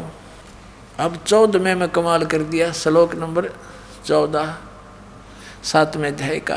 क्योंकि यह अलौकिक अर्थात अति अद्भुत। त्रिगुणमयी मेरी माया, रजगुण ब्रह्मा, सतगुण विष्णु तम गुण शिव जी के द्वारा फैलाया गया ये जाल, ये बड़ी दुस्तर है, बड़ा खतरनाक है। जो पुरुष केवल मुझको निरंतर भजते हैं, वे इस माया को ब्रह्मा, विष्णु, महेश से ऊपर उठ जाते हैं, उल्लंघन कर जाते हैं। यानी जो ब्रह्म से लाभ होता है, वो ब्रह्मा, विष्णु, महेश के लाभ से अधिक स्वर्ग प्राप्ति होती है। अब यहाँ कहते हैं, पंद्रहवें श्लोक में कमाल कर दिया, सातवें जाए के गीता जी में, माया के द्वारा जिनका ज्ञान हरा जा चुका है, रजगुण, ब्रह्मा सतगुण विष्णु और तमगुण शिव जी रूपी इस त्रिगुणमयी माया द्वारा जिनका ज्ञान हरा जा चुका है, जो केवल इन्हीं की भक्ति तक सीमित है, इनसे आगे किसी की सुनना नहीं चाहते। आसुर स्वभाव, राक्षस स्वभाव को धारण किए हुए मनुष्यों में नीच और दूषित कर्म करने वाले मूड लोग, मूर्ख माम न प्रपदनते मुझको नहीं भजते। यानी जो ब्रह्मा, विष्णु, महेश तक की भक्ति में लगे रहते हैं, उनके बारे में क्या बताया है? कि असुर स्वभाव को धारण किए हुए मनुष्यों में नीचे और तरह के जो वही हो। और दूषित कर्म करने वाले मूर्ख लोग पुण्यात्माओं परमात्मा ने छह सौ वर्ष पहले कहा था, तीन देव की जो करते भक्ति, उनकी कदे ना हो मुक्ति। और गीता जी ने तो इनको क्या संज्ञा दे दी आपके समक्ष है? इस ब्रह्मा विष्णु रजगुण, ब्रह्मा, सतगुण, विष्णु, तमगुण शिव जी के पुजारियों को राक्षस स्वभाव को धारण किया हुआ किए हुए मनुष्यों में नीच दूषित कर्म करने वाले मूर्ख चार गाली इकट्ठी दे रखी गीता जी में। दास नहीं कह रहा, अपने सदग्रंथ कह रहे हैं जिनको हम श्रोतार्य मानते हैं। इससे क्या सिद्ध हुआ? श्रीमद् भगवत गीता में। ये स्पष्ट हो गया, इन तीनों गुण की भक्ति में ये भूल पड़ो संसारी। कहे कबीर निज नाम बिना कैसे उतरो पारे। हरे राम, हरे कृष्ण, राधे राधे, श्याम मिला दे एवं नमय ओम श्री सतगुरुदेव एवं नमः। ये इस तरह के मनमुखी साधनाएँ हैं। शास्त्र विधि के विरुद्ध हैं ये मंत्र। अब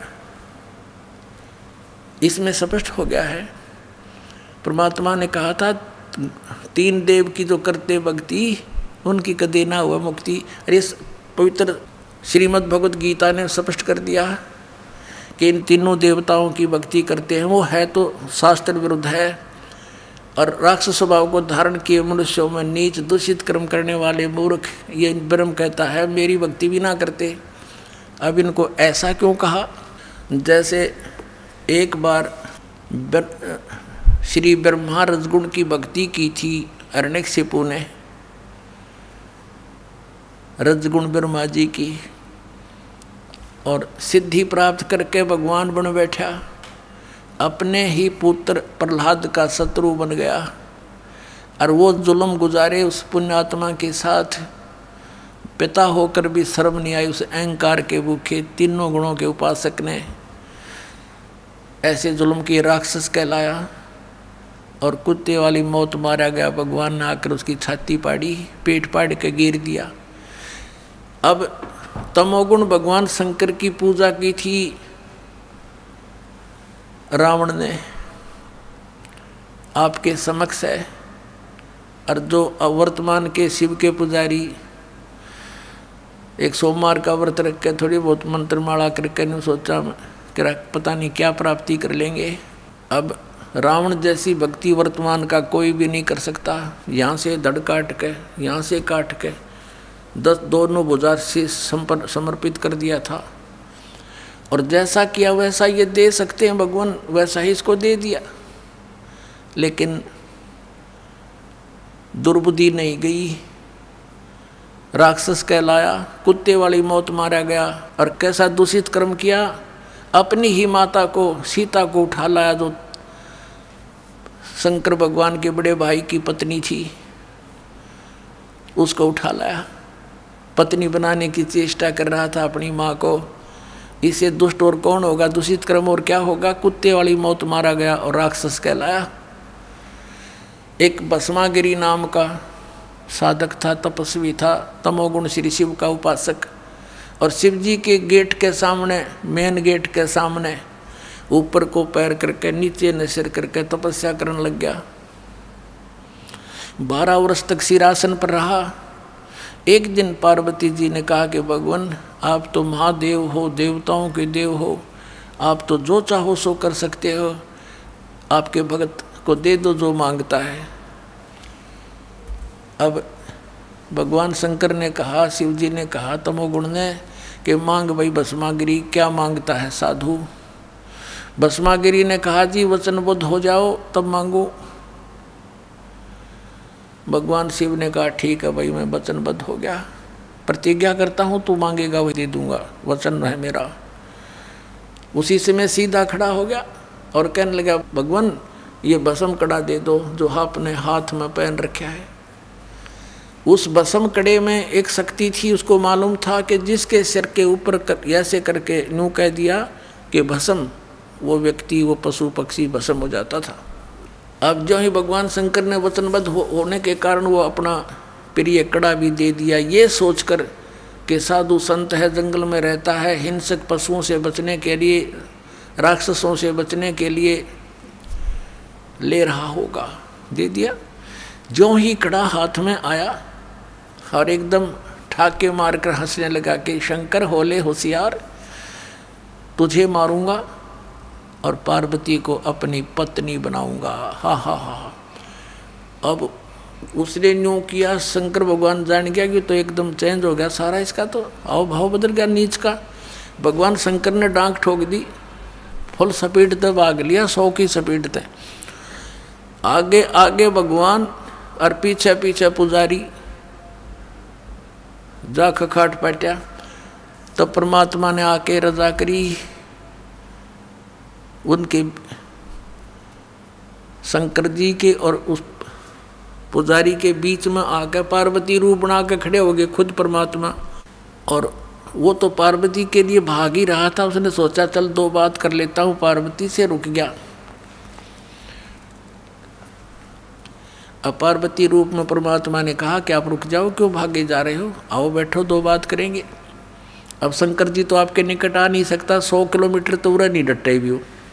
अब वो निश्चिंत होकर खड़ा हो गया। पार्वती रूप में प्रभु ने कहा कि मुझे कुछ डांस करके दिखा ताकि मेरा मन प्रसन्न हो, आपको पसंद करूँ। अब वो कहने लगा, मैंने नाचना तो ना आता मैं, साधु संत मैंने तपस्या की है। तो पार्वती रूप में भगवान ने कहा कि मैं सिखाती हूँ तुझे, पहले डांस करके दिखा मुझे।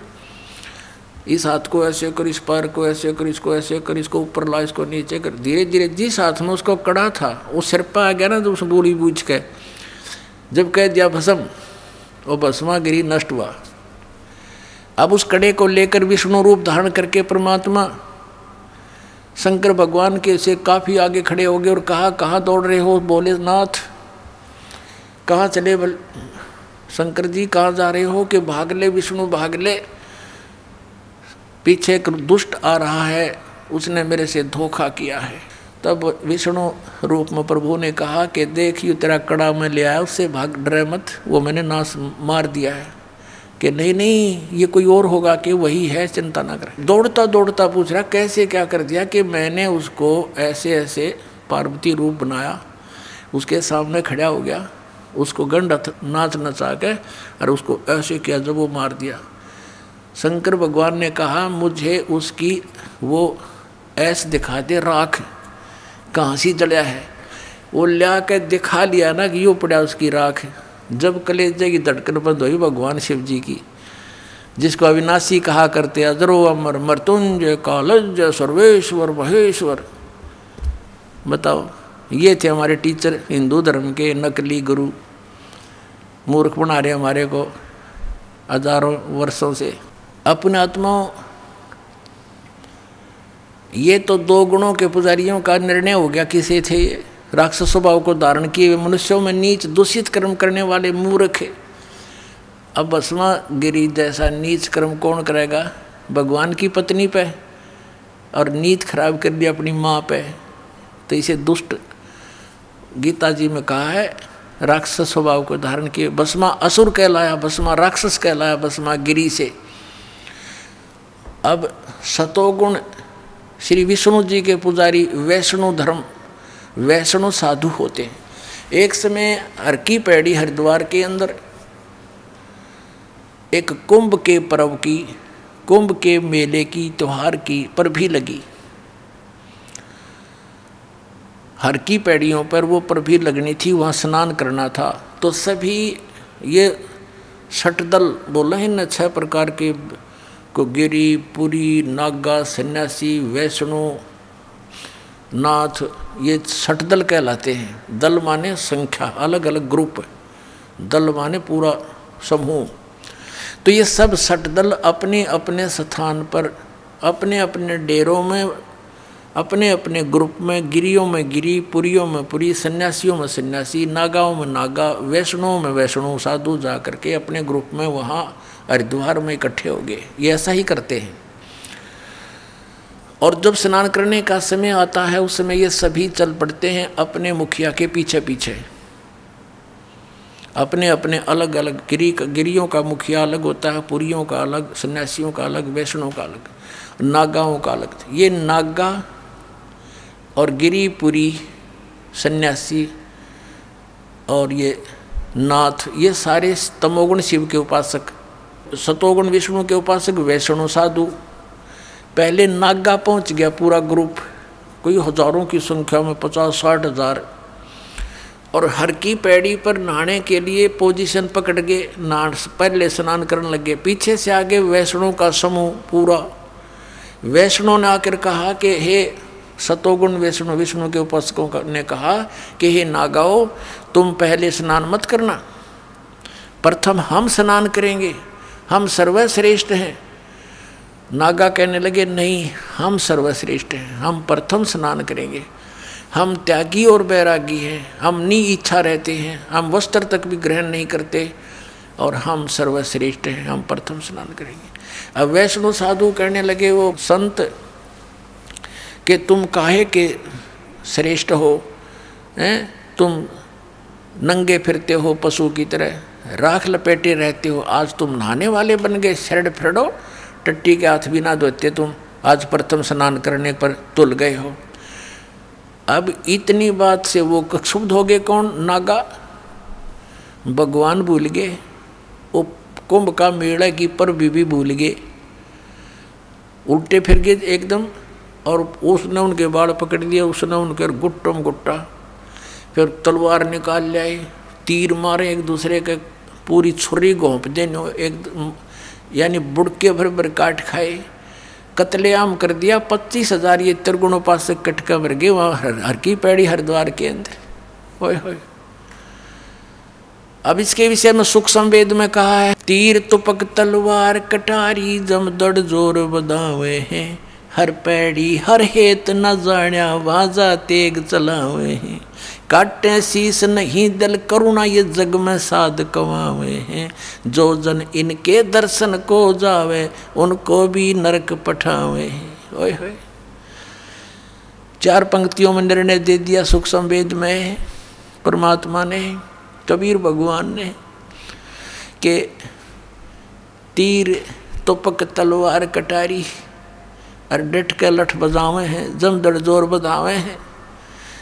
और हर पैड़ी, हर हेत नहीं जाना हर की पैड़ी कहें, भगवान की छाती पे कतलेआम कर डाला हर पैड़ी, हर हेत नहीं जाना वहाँ जा तेग, यानी तलवार चलावे हैं। और काटे शीस नहीं दल करुणा, ये जग में साधक मावे हैं।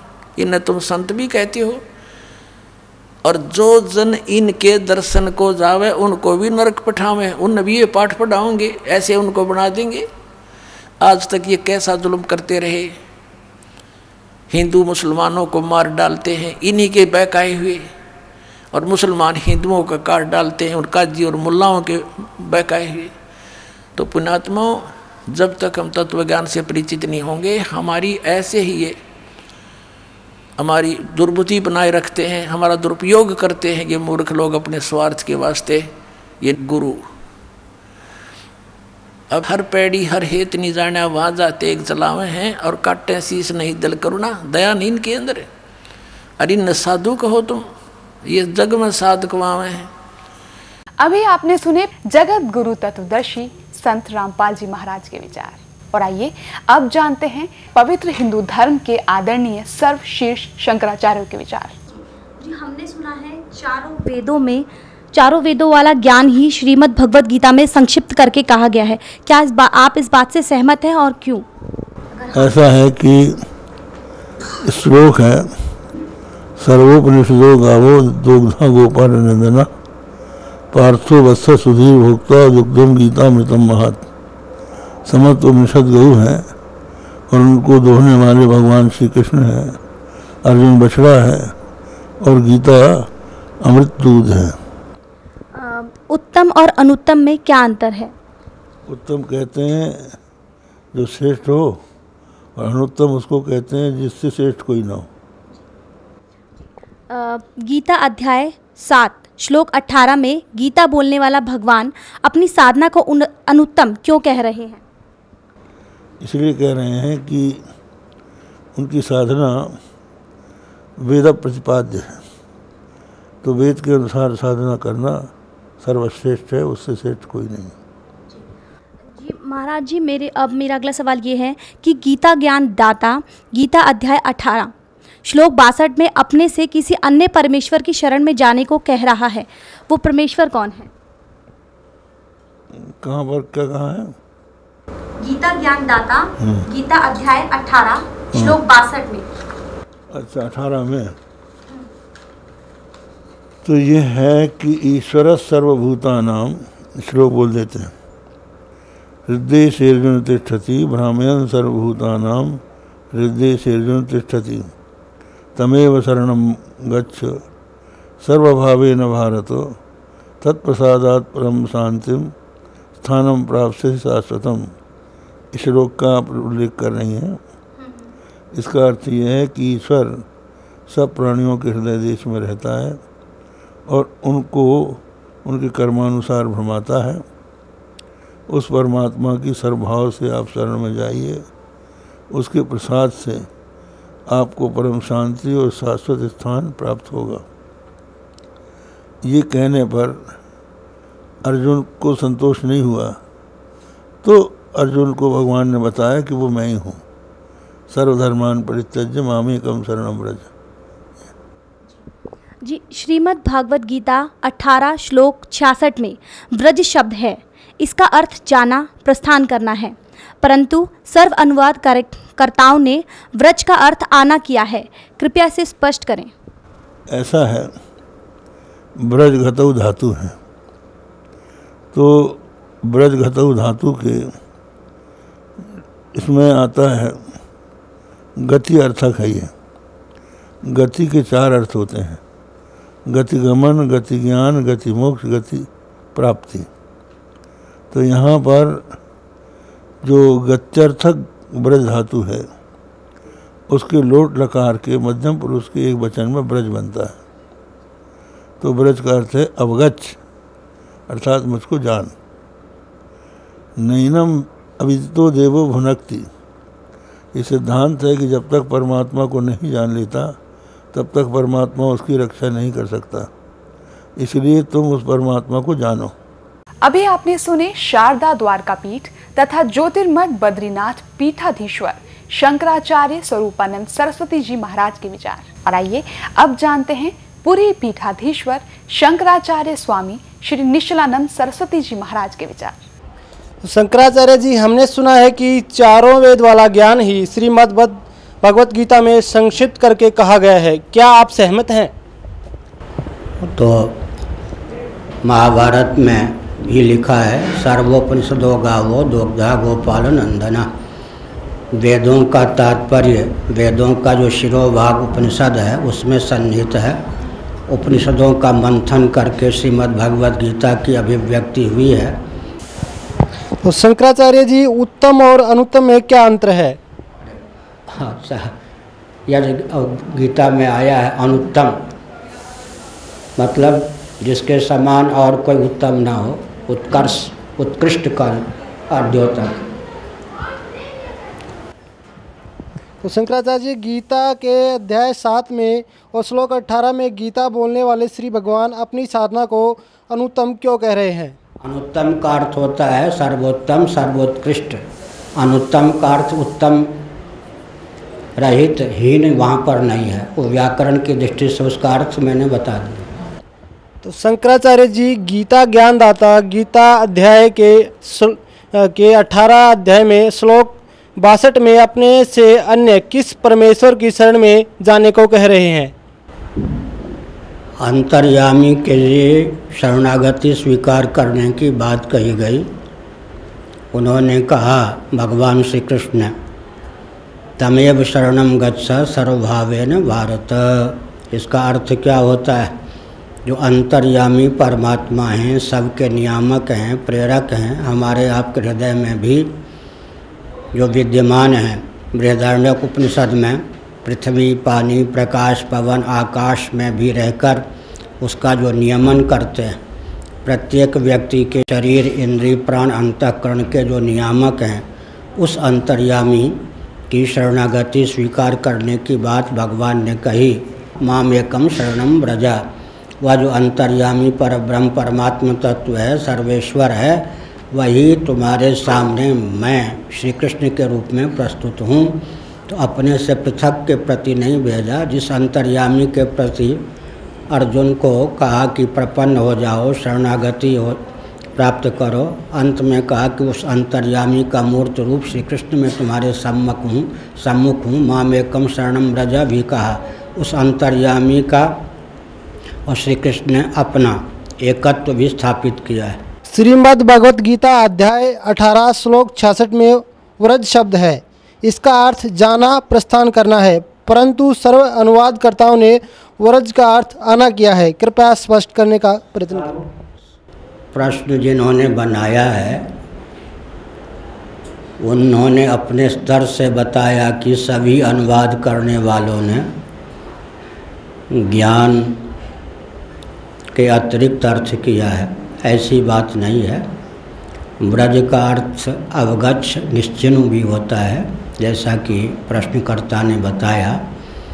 तो भगवत पाद शंकराचार्य जैसे मनीषियों ने धर्म सम्राट स्वामी करपात्री जी महान भाव जैसे मनीषियों ने उसका अर्थ यही किया है कि जैसे जल तरंग अपने को जल रूप समझ ले, घटाकाश अपने आप को महाकाश रूप समझ ले, और जैसे जलचंद्र अपने आप को नवचंद्र समझ ले, उसी प्रकार तुम देहेंद्रीय प्राणांतकरण के अनुरूप अपनी आत्म मान्यता का परित्याग करके ब्रह्मानुरूप अपने आप को समझो, जानो निश्चिन्ह अवगच्छ। यह अर्थ भी टीकाकारों ने किया है। भगवत पाद शंकराचार्य और उनके अनुगत महानुभावों ने इसी प्रकार का उपदेश किया है। लेकिन जो श्री वैष्णवाचार्य इत्यादि हैं, उन्होंने अपने स्तर से अपने प्रस्थान के अनुसार उस प्रकार का भी अर्थ किया है, जिसका चित्रण प्रश्नकर्ता ने किया है। अभी आपने सुने आदरणीय पुरी पीठाधीश्वर शंकराचार्य स्वामी श्री निश्चलानंद सरस्वती जी महाराज के विचार।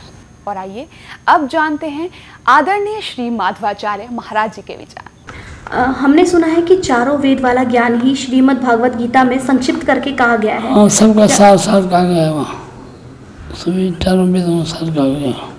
उत्तम और अनुत्तम में क्या अंतर है? क्या अंतर लगता है आपको? उत्तम जो उत्तम है उत्तम है जो श्रेष्ठ है अनुत्तम जो उससे कम है वो अनुत्तम गीता जी अध्याय सात श्लोक अठारह में गीता बोलने वाला भगवान अपनी साधना को अनुत्तम क्यों कह रहा है? अपने अपने अपने साधना को उत्तम तो नहीं कहा। साधना को उत्तम नहीं कहा गया। साधन साधन तो उत्तम ही है। गीता ज्ञान दाता तथा गीता अध्याय 18 श्लोक बासठ में अपने से अन्य किस परमेश्वर की शरण में जाने को कह रहा है? तो अपने से अन्य होता है वहाँ जो उप, उप, उपासना में जहाँ देवता की उपासना होती है वो अपने से अन्य होता है तो उसके उनके शरण में जाने की बात ठीक तो है। अभी आपने सुने आदरणीय श्री माधवाचार्य महाराज जी के विचार। और आइए अब जानते हैं श्रृंगेरी पीठाधीश्वर श्री भारती तीर्थ जी महाराज के विचार। आ, हमने सुना है कि चारों वेदों वाला ज्ञान ही श्री भगवत गीता में संक्षिप्त कर, आ, करके कहा गया है। क्या आप इससे सहमत हैं? हाँ ठीक। गीता तो उपनिषदों का सारभूत है। उत्तम और अनुत्तम में क्या अंतर है? जो उत्तम का जो उत्तम है वो तो हमेशा सच्चे चरित्र वाला होता है। सत चरित्र वाला होता है। अनुत्तम जो है उससे विपरीत होता है अनुत्तम। जिसका चरित्र सही नहीं वही अनुत्तम है।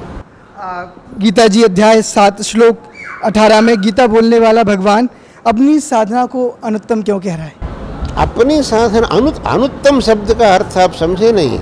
वहाँ अनुत्तम शब्द का अर्थ है जिससे उत्तम नहीं हो वो। सामान्य रूप से अनुत्तम शब्द का अर्थ उत्तम से भिन्न। वहाँ का अनुत्तम शब्द का अर्थ है जिससे उत्तम और कोई नहीं हो वो है। इसलिए वहाँ अनुत्तम शब्द का अर्थ है सर्वोत्कृष्ट। गीता ज्ञानदाता गीता अध्याय अठारह श्लोक बासठ में अपने से अन्य किस परमेश्वर की शरण में जाने के लिए कह रहा है? अपने से अन्य कोई नहीं भगवान वहाँ तो कहा लेकिन भगवान ने कहा मत्त परतरम नान्यत किंचिदस्ति धनंजय मुझसे परे और कुछ भी नहीं ऐसे कहा थे ना। इसीलिए वो ईश्वर भी वही भगवान ही है। श्रीमद् भगवत गीता अध्याय अठारह श्लोक के छियासठ में ब्रज शब्द है। ब्रज ब्रज शब्द है। जी। इसका अर्थ जाना अर्थात प्रस्थान करना है।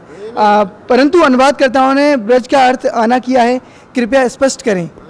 व्रज का जाना प्रस्थान करना वो तो मामूली अर्थ है। लेकिन संस्कृत के कुछ पदों को वहाँ के संदर्भानुसार अर्थ करना पड़ता है। इसलिए वहाँ के संदर्भानुसार व्रज इसका अर्थ जो अनुवादकों ने किया है, शरण में आओ, वही तो सही है। अभी आपने सुने पवित्र हिंदू धर्म के आदरणीय सर्वशीर्ष शंकराचार्य के विचार। और आइए, अब जानते हैं जगत गुरु तत्वदर्शी संत रामपाल जी महाराज के विचार।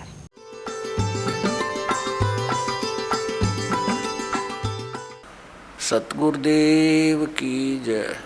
बंदी छोड़ कबीर परमेश्वर जी की जय। बंदी छोड़ गरीबदास जी महाराज जी की जय। स्वामी राम देवानंद जी गुरु महाराज जी की जय हो। हम्म, गरीब नमो नमो सतपुरुष को नमस्कार। गुरु की नहीं सुर नर मुनि जन साधुओं संतों सर्वस्दी नहीं। सतगुरु साहेब संत सब दंडोतम प्रणाम। आगे पीछे मध्य हुए तिनको जा कुर्बान। तो पुण्यात्माओं, आप जी को सत्संग प्राप्त नहीं हुआ। क्या कारण रहा कि हमारे जो धर्म गुरु थे, वो संस्कृत अवश्य जानते थे, लेकिन अध्यात्म ज्ञान शून्य था उनका। वे तत्व ज्ञानहीन थे और हैं अभी तक। हमारे धर्मगुरु कौन है? आचार्य, शंकराचार्य और अन्य मंडलेश्वर, ये सब हमारे धर्मगुरु हैं। तो पुण्यात्माओं तो ये तो बता दिया परमात्मा ने, गुण तीनों की। भक्ति में ये भूल पड़ो संसारे, कह कबीर निज नाम बिना, कैसे उतरो पार? निज नाम, यानी सतनाम के बिना। उस सच्चे नाम बिना पार कैसे होगे? अब जैसे गीता जी अध्याय नंबर सत्रह के श्लोक नंबर तेईस में लिखा कि ओम तत्सत इति निर्देश ब्रह्म ने त्रिविध समर्थ। है सचिदानंद घन ब्रह्म के पाने की इस तीन मंत्र की साधना करनी होगी। आठवें जाए कि तेरहवें श्लोक में गीता ज्ञानदाता कहता है कि ओम इति एक अक्षरम ब्रह्म व्यवहारण माम स्मरण यह प्रयाति तदन देहम सयाति परमाम गतिम। मुझ ब्रह्म का केवल एक ओम मंत्र है। जो इसका अंतिम श्वास तक सिमरण करता हुआ शरीर छोड़कर जाता है तो उस परम गति को प्राप्त होता है, जो ओम से मिलनी है। ओम से ब्रह्मलोक मिलेगा ब्रह्मलोक में गए हुए प्राणी फिर वापस आते हैं, आठवें के सोलहवें श्लोक में। वहाँ पुनर्वर्ती के अंदर है। तो उसके पाने के लिए तो केवल एक तीन मंत्र का जाप, इसके अतिरिक्त जो भी जाप करते हैं शास्त्र विधि को त्याग कर, वो मनमान आचरण है। फिर ऑप्शन छोड़ दिया है कि उस परम अक्षर ब्रह्म की पाने की पूरी complete worship way of worship तत्वदर्शी संत बताओगा, उससे पूछ लो। तो वो बताएगा फिर सबकी कैसी पूजा नहीं करनी। पूजा होती है इष्ट रूप में मानकर पूजा करना होता है। साधना, मजदूरी, कोई अन्य होता है। अब ये तो हो गया कि तीन देव की जो करते भक्ति, उनकी कदे ना हो वह मुक्ति 600 वर्ष पहले परमेश्वर ने कहा था ये बातें, ये ज्ञान बताया था। और आज इसका समर्थन उन सदग्रंथों ने किया, जिनको हम एथेंटिक मानते हैं। तो वो क्या थे जो हमने ज्ञान दिया करते? वो नकली गुरु आज तक मूर्ख बना रहे आपको। अब गीता जी अध्याय नंबर सात के श्लोक नंबर सोलह और सत्रह और अठारह में गीता ज्ञान दाता ब्रह्म अपनी साधना करने वालों की बताता है कौन कौन करते हैं। अर्थार्थी, आर्थ, जिज्ञासु और ज्ञानी। अर्थार्थी, आर्थ, जिज्ञासु इनको रिजेक्ट करता है कि ये भी सही साधना नहीं करते। और ज्ञानी को सिलेक्ट किया है कि ज्ञानी आत्मा होती तो अच्छी है। ज्ञानी वो होता जिसको पता लगा कि केवल एक परमात्मा की भक्ति करनी चाहिए। वेदों में यही लिखा है कि पूर्ण परमात्मा की भक्ति से पूर्ण मोक्ष होगा। लेकिन ये भूल गए कि वेदों में ये भी लिखा था कि उस पूर्ण परमात्मा की भक्ति वेदों में वर्णित नहीं है। उसको तो तत्वदर्शी संत बताएँगे, लेकिन उन्होंने पे निष्कर्ष निकाल लिया। यजुर्वेद अध्याय नंबर चालीस के मंत्र पंद्रह से ओम नाम सेलेक्ट कर लिया पूर्ण परमात्मा का। जबकि वो सत्तरवें श्लोक में चालीसवें अध्याय यजुर्वेद के खुद कह रहा है कि मेरा तो ओम ब्रह्म है वो मंत्र है बुझ ब्रह्म का, और वो तो प्रोक्ष है, पूर्ण परमात्मा तो ऊपर। वह इनकी बुद्धि में ना बड़ी बात, क्योंकि गुरु बिन काहू न पाया ज्ञाना, जो थो था वो छड़े मूड किसाना। गुरु बिन वेद पढ़े, जो प्राणी समझे न सार रहे अज्ञानी। जिस कारण से इन्होंने इन ज्ञानियों को ये तो पता लग गया ज्ञान उपासना नहीं करनी, तीनों गुणों की पूजा, रजगुण, ब्रह्मा, सदगुण, विष्णु, तम गुण शिव जी की भी नहीं करनी चाहिए। तो इन्होंने ये भी ज्ञान हुआ कि मनुष्य जीवन केवल परमात्मा प्राप्ति के लिए मिलता है। इसमें भगवान प्राप्ति साधना भक्ति नहीं हुई तो व्यर्थ है। इनको ज्ञानी कहते हैं। तो इनको तत्वदर्शी संतना मिलने से गीता ज्ञानदाता कहता है, ये सातवें अध्याय के अठारहवें श्लोक में ये ज्ञानी आत्मा है तो अच्छी उदार है। लेकिन ये मेरे वाली अनुतम यानी घटिया, अश्रेष्ठ गति में सचित हैं। ये मेरे वाली अनुतम गति में सचित हैं। कौन सी गति? आठवें अध्याय के तेरहवें श्लोक में कहा है कि जो मुझ ब्रह्म के ओम नाम का जाप करते हैं, करता हुआ शरीर छोड़कर जाता है मुझ ब्रह्म का जाप करता जाता वो उसको परम गति होती है। कौन सी? ओम नाम से होने वाली परम गति। वो कहाँ? ब्रह्मलोक में जाता है। ब्रह्म आठवें अध्याय के सोलहवें श्लोक में लिखा, गीता जी में ब्रह्मलोक पर्यंत भी जन्म मृत्यु में आते हैं। और गीता के अन्नदाता स्वयं कहता, चौथे अध्याय के पाँचवें श्लोक में और नौवें श्लोक में, दूसरे अध्याय के बारहवें श्लोक में, दसवें अध्याय के दूसरे श्लोक में गीता जी में। कि तेरे और मेरे बहुत जन्म हो चुके अर्जुन तो नहीं जानता, मैं जानता हूँ। फिर जब तक जन्म मृत्यु है, फिर अठारहवें जाके बैसठवें श्लोक में कहा कि तू सर्वभाव से उस परमेश्वर की शरण में जा, जिसकी कृपा से तू परम शांति को सनातन परम धाम को प्राप्त होगा। उसकी कृपा से ही।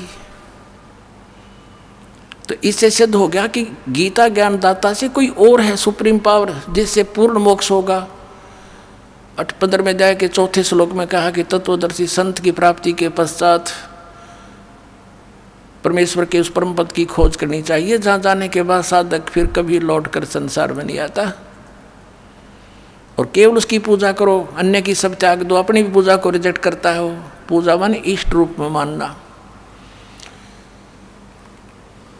तो यहाँ इन अज्ञानियों से अनाड़ियों से कोई पूछता है कि गीता जी अध्याय नंबर सात के श्लोक नंबर अठारह में गीता ज्ञानदाता अपनी गति को भी अनुत्तम क्यों बताता है?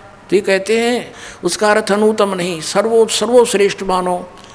जिससे उत्तम कोई और गति ना हो, जिसको प्राप्त हो जाता है, उसके बाद और कुछ जानना शेष रहता, इसलिए इसको अनुतम वो अनुतम गति है। मूर्ख बना रहे चौथी कक्षा के बालक ने पूछ ले, अगर इससे अधिक अच्छी कोई श्रेष्ठ गति नहीं होती, इनकी बात मान ले।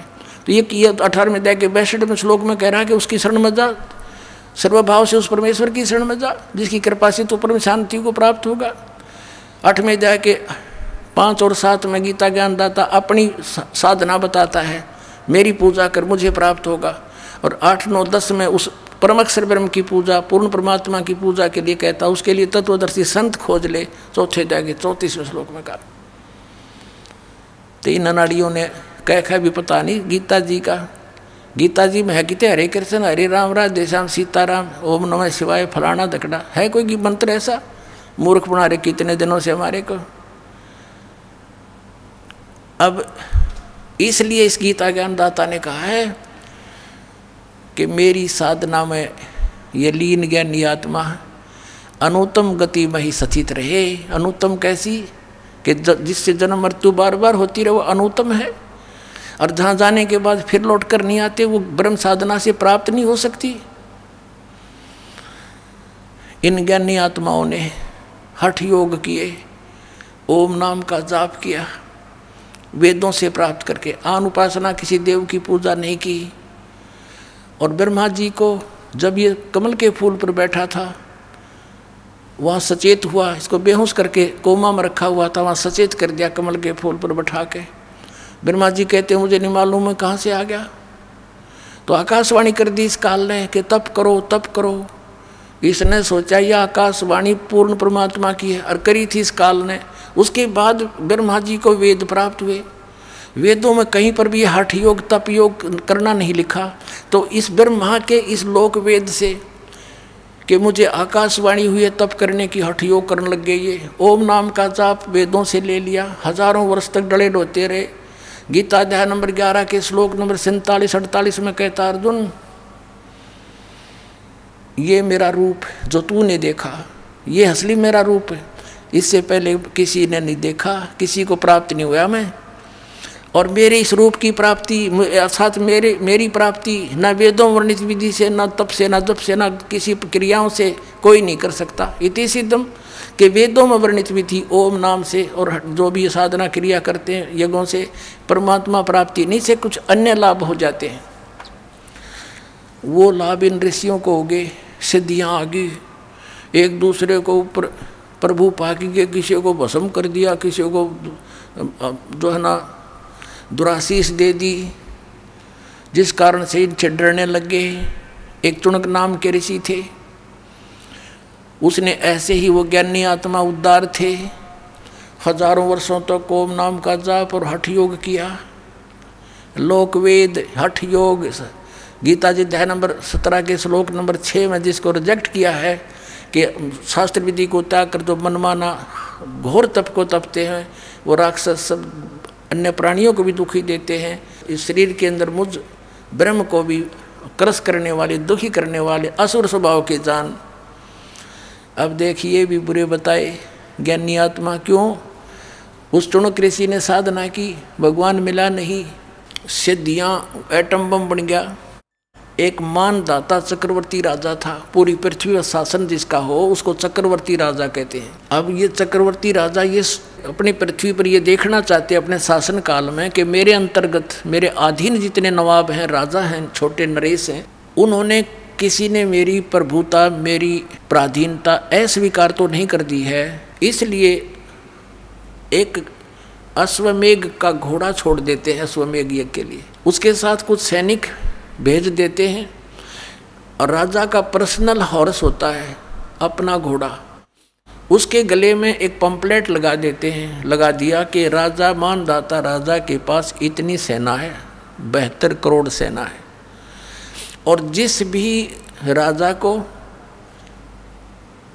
इस मानधाता चक्रवर्ती राजा की प्राधीनता स्वीकार ना हो, घोड़े को पकड़ लो, अपने पास बाँध लो और युद्ध के लिए तैयार हो जाओ। पूरी पृथ्वी पर वो घोड़ा घूमाया सबने पढ़ लिया पंपलेट कि बहत्तर करोड़ सेना, सब चुप हो गए। किसी ने हिम्मत नहीं की घोड़े को पकड़ देने की, अर्थात युद्ध करने की। तो पूरी पृथ्वी पर विजयी साबित हो गया वो। वापस आ रहे थे। चुनक ऋषि वहाँ तपस्या किया करता था। उसकी कुटिया के पास से वो गए थे, वहीं से वापस आ रहे थे। उसने पूछा कि, सैनिकों, ये घोड़ा खाली क्यों है? इस पर सवार क्यों नहीं? बाकी पर तुम सब विराजमान हो, सवार हो। सैनिकों ने बताया कि ऋषि जी, ये मानदाता चक्रवर्ती राजा का घोड़ा है। इस पर कोई बैठ नहीं सकता। और तुम गए कहाँ थे? ऋषि ने पूछा कि हम पूरी पृथ्वी का चक्कर लगा कर आए और ऐसे ऐसे हमारा उद्देश्य था। तो ऋषि ने कहा कि क्या किसी ने इस राजा का युद्ध नहीं स्वीकार किया? इतना प्रबल है ये। तो सैनिकों ने कहा कि हमारे राजा के पास बेहतर करोड़ सेना है ऋषि जी, और है किसी की हिम्मत? उसकी जाड़ फोड़ दें हम। अब ऋषि ने सोचा, देख को काल के हाथ में, पहले तो इनको एटम बम बनाता, सिद्धियों से। गलत साधना शास्त्र विधि रहित मनमाना तप तप हुआ के फिर उधर से काल के हाथ में रिमोट था। उसने ऋषि के अंदर प्रेरणा भर दी कि इसमें तो अभिमान हो गया राजा में, इसका अभिमान ठीक करना चाहिए। ऋषि खड़ा हुआ और कहने लगा, भाई, इस घोड़े को मैं पकड़ देता हूँ और मैं तुम्हारे राजा का युद्ध ओट लेता हूँ। सैनिकन लगे रह कंगले, कंगाल तेरे दाने खाने को नहीं। और युद्ध करेगा तो मानदाता चक्रवर्ती राजा के पास अपने फेरले माड़ा बोल वाला बैठ के, मत पंगे मपा दे, जप ले अपनी भक्ति कर, जो सा काम करया कर ऋषि वही कर तू। ऋषि बोला, भाई मन ने तो पकड़ दिया है घोड़ा, और जाओ कह दो तुम्हारे राजा ने। वह तो चार थोड़ा बाँध दिया घोड़ा, उसके वृक्ष के झोपड़ी जिस वृक्ष पर डल रही थी राजा को आके सुना दिया कि ऐसे ऐसे पूरी पृथ्वी पर तो किसी ने आपका घोड़ा पकड़ा नहीं। एक चुनक नाम के ऋषि ने आपका युद्ध स्वीकार कर लिया। अब राजा को बताया गया मंत्रियों के द्वारा कि जी, आज एक व्यक्ति ने हिम्मत करी है, कल दूसरा करेगा, ये राजनीति होती है। ऐसे तो सिर उठाएगी दुनिया।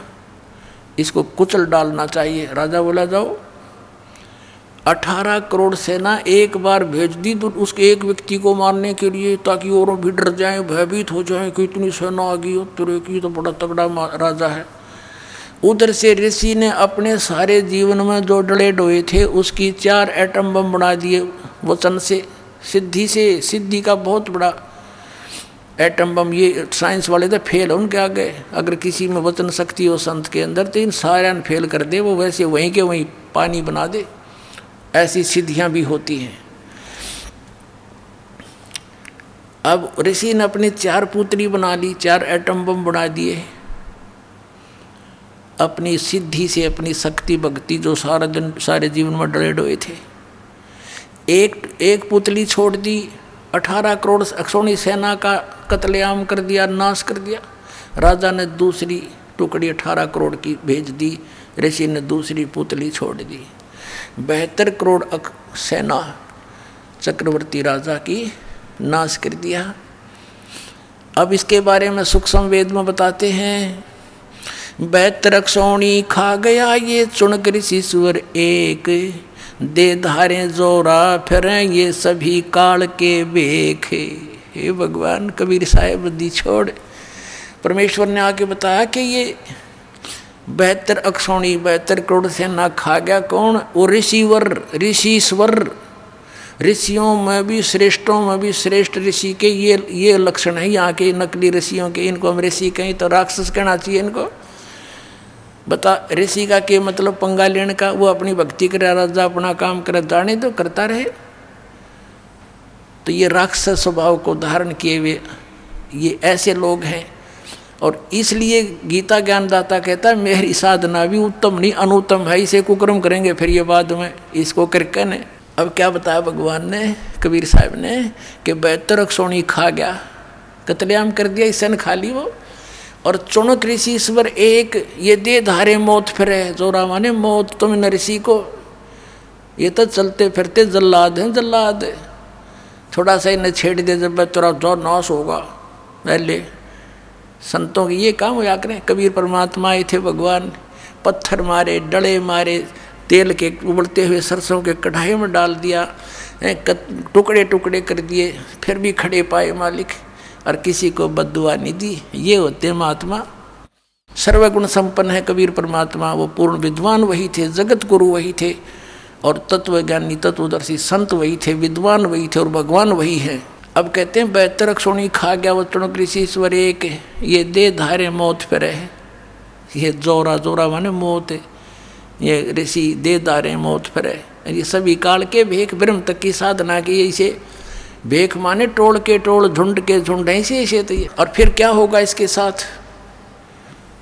ये ऋषि जिस, इसने ओम नाम का जाप किया और हठ योग किया। अब हठ योग से तप सिद्धियाँ प्राप्ति, ओम नाम से ब्रह्म लोक प्राप्ति, ये ब्रह्म लोक में जाएगा, वहाँ देवता बन जाएगा, उसके बाद फिर ये पुनक्षीन होने के बाद फिर पृथ्वी पर आएगा, राजा बनेगा, राजा बनकर के तो शिकारी बनकर शिकार मारेगा, दुनिया जीव हिंसा करेगा राजा एक दूसरे के साथ लड़कर करेगा, यानी फिर कर्म फोड़ेगा, फिर इसको कहाँ भेजेंगे? नरक में ठोकेंगे, नरक भोग कर फिर पृथ्वी पर आएगा, फिर ये कुत्ता बनेगा ये चुनक ऋषि और इसके सिर में कीड़े पड़ेंगे, जख्म। और जितने ये जीव हिंसा करे थे बानदाता चक्रवर्ती राजा के, वो कीड़े उसको चुन चुन कर खाएँगे। तो इसलिए गीता ज्ञानदाता सातवें अध्याय के अठारहवें श्लोक में कहता है कि ज्ञानी आत्मा है तो उद्धार। ये चले थे तो परमात्मा प्राप्ति के लिए। लेकिन इनको तत्वदर्शी संतना मिलने से ये अपने आप निष्कर्ष निकाल कर एक दूसरे से सुन सुना कर और ये समर्पित हो गए मेरे पे। ब्रह्म कहता है, काल और मेरे वाली अनुत्तम गति में सचित रहे। यानी मेरे से जो इस ओम से, मेरी क्रियाओं से, ओम नाम के जाप से जो लाभ मिलना था, वही तक गति हुई इनकी। और वो अनुतम गति है अनुतम घटिया। अब इस तो बुंडी के घटिया होगी। सारे जीवन डले डोए। और फिर एटम बम बन गया, बबूल का पेड़। आम के स्थान पर संत तो आम के पेड़ होने चाहिए, डले मानो उसको भी फल दे। और ये बबूल मड़ा हाथ ला दे, दो गड जा उस पर डिगता तो ये की तरह। इनको ऋषि कहा करते थे हम। परमात्मा ने आँख खोल दी हमारी। तो इसलिए कहा कि हैं तो अच्छी आत्मा, लेकिन मेरे वाली अनुतम गटिया, गति में सचित रहे। क्यों? क्योंकि इनको तत्वदर्शी संत ना मिला। इसलिए अठारहवें दया के बैसठ में श्लोक में कहा है कि अर्जुन, तू सर्वभाव से उस परमेश्वर की शरण में जा। उसकी कृपा से तू परम शांति और सनातन परम धाम को प्राप्त होगा। तो पुण्यात्मा परमात्मा ने 600 वर्ष पहले कहा था, तीन देव की जो करते भक्ति, उनकी कदे ना हो मुक्ति। और आज इन सब सदग्रंथों ने समर्थन किया, Kabir is God, Kabir is God. बोलो सतगुरुदेव।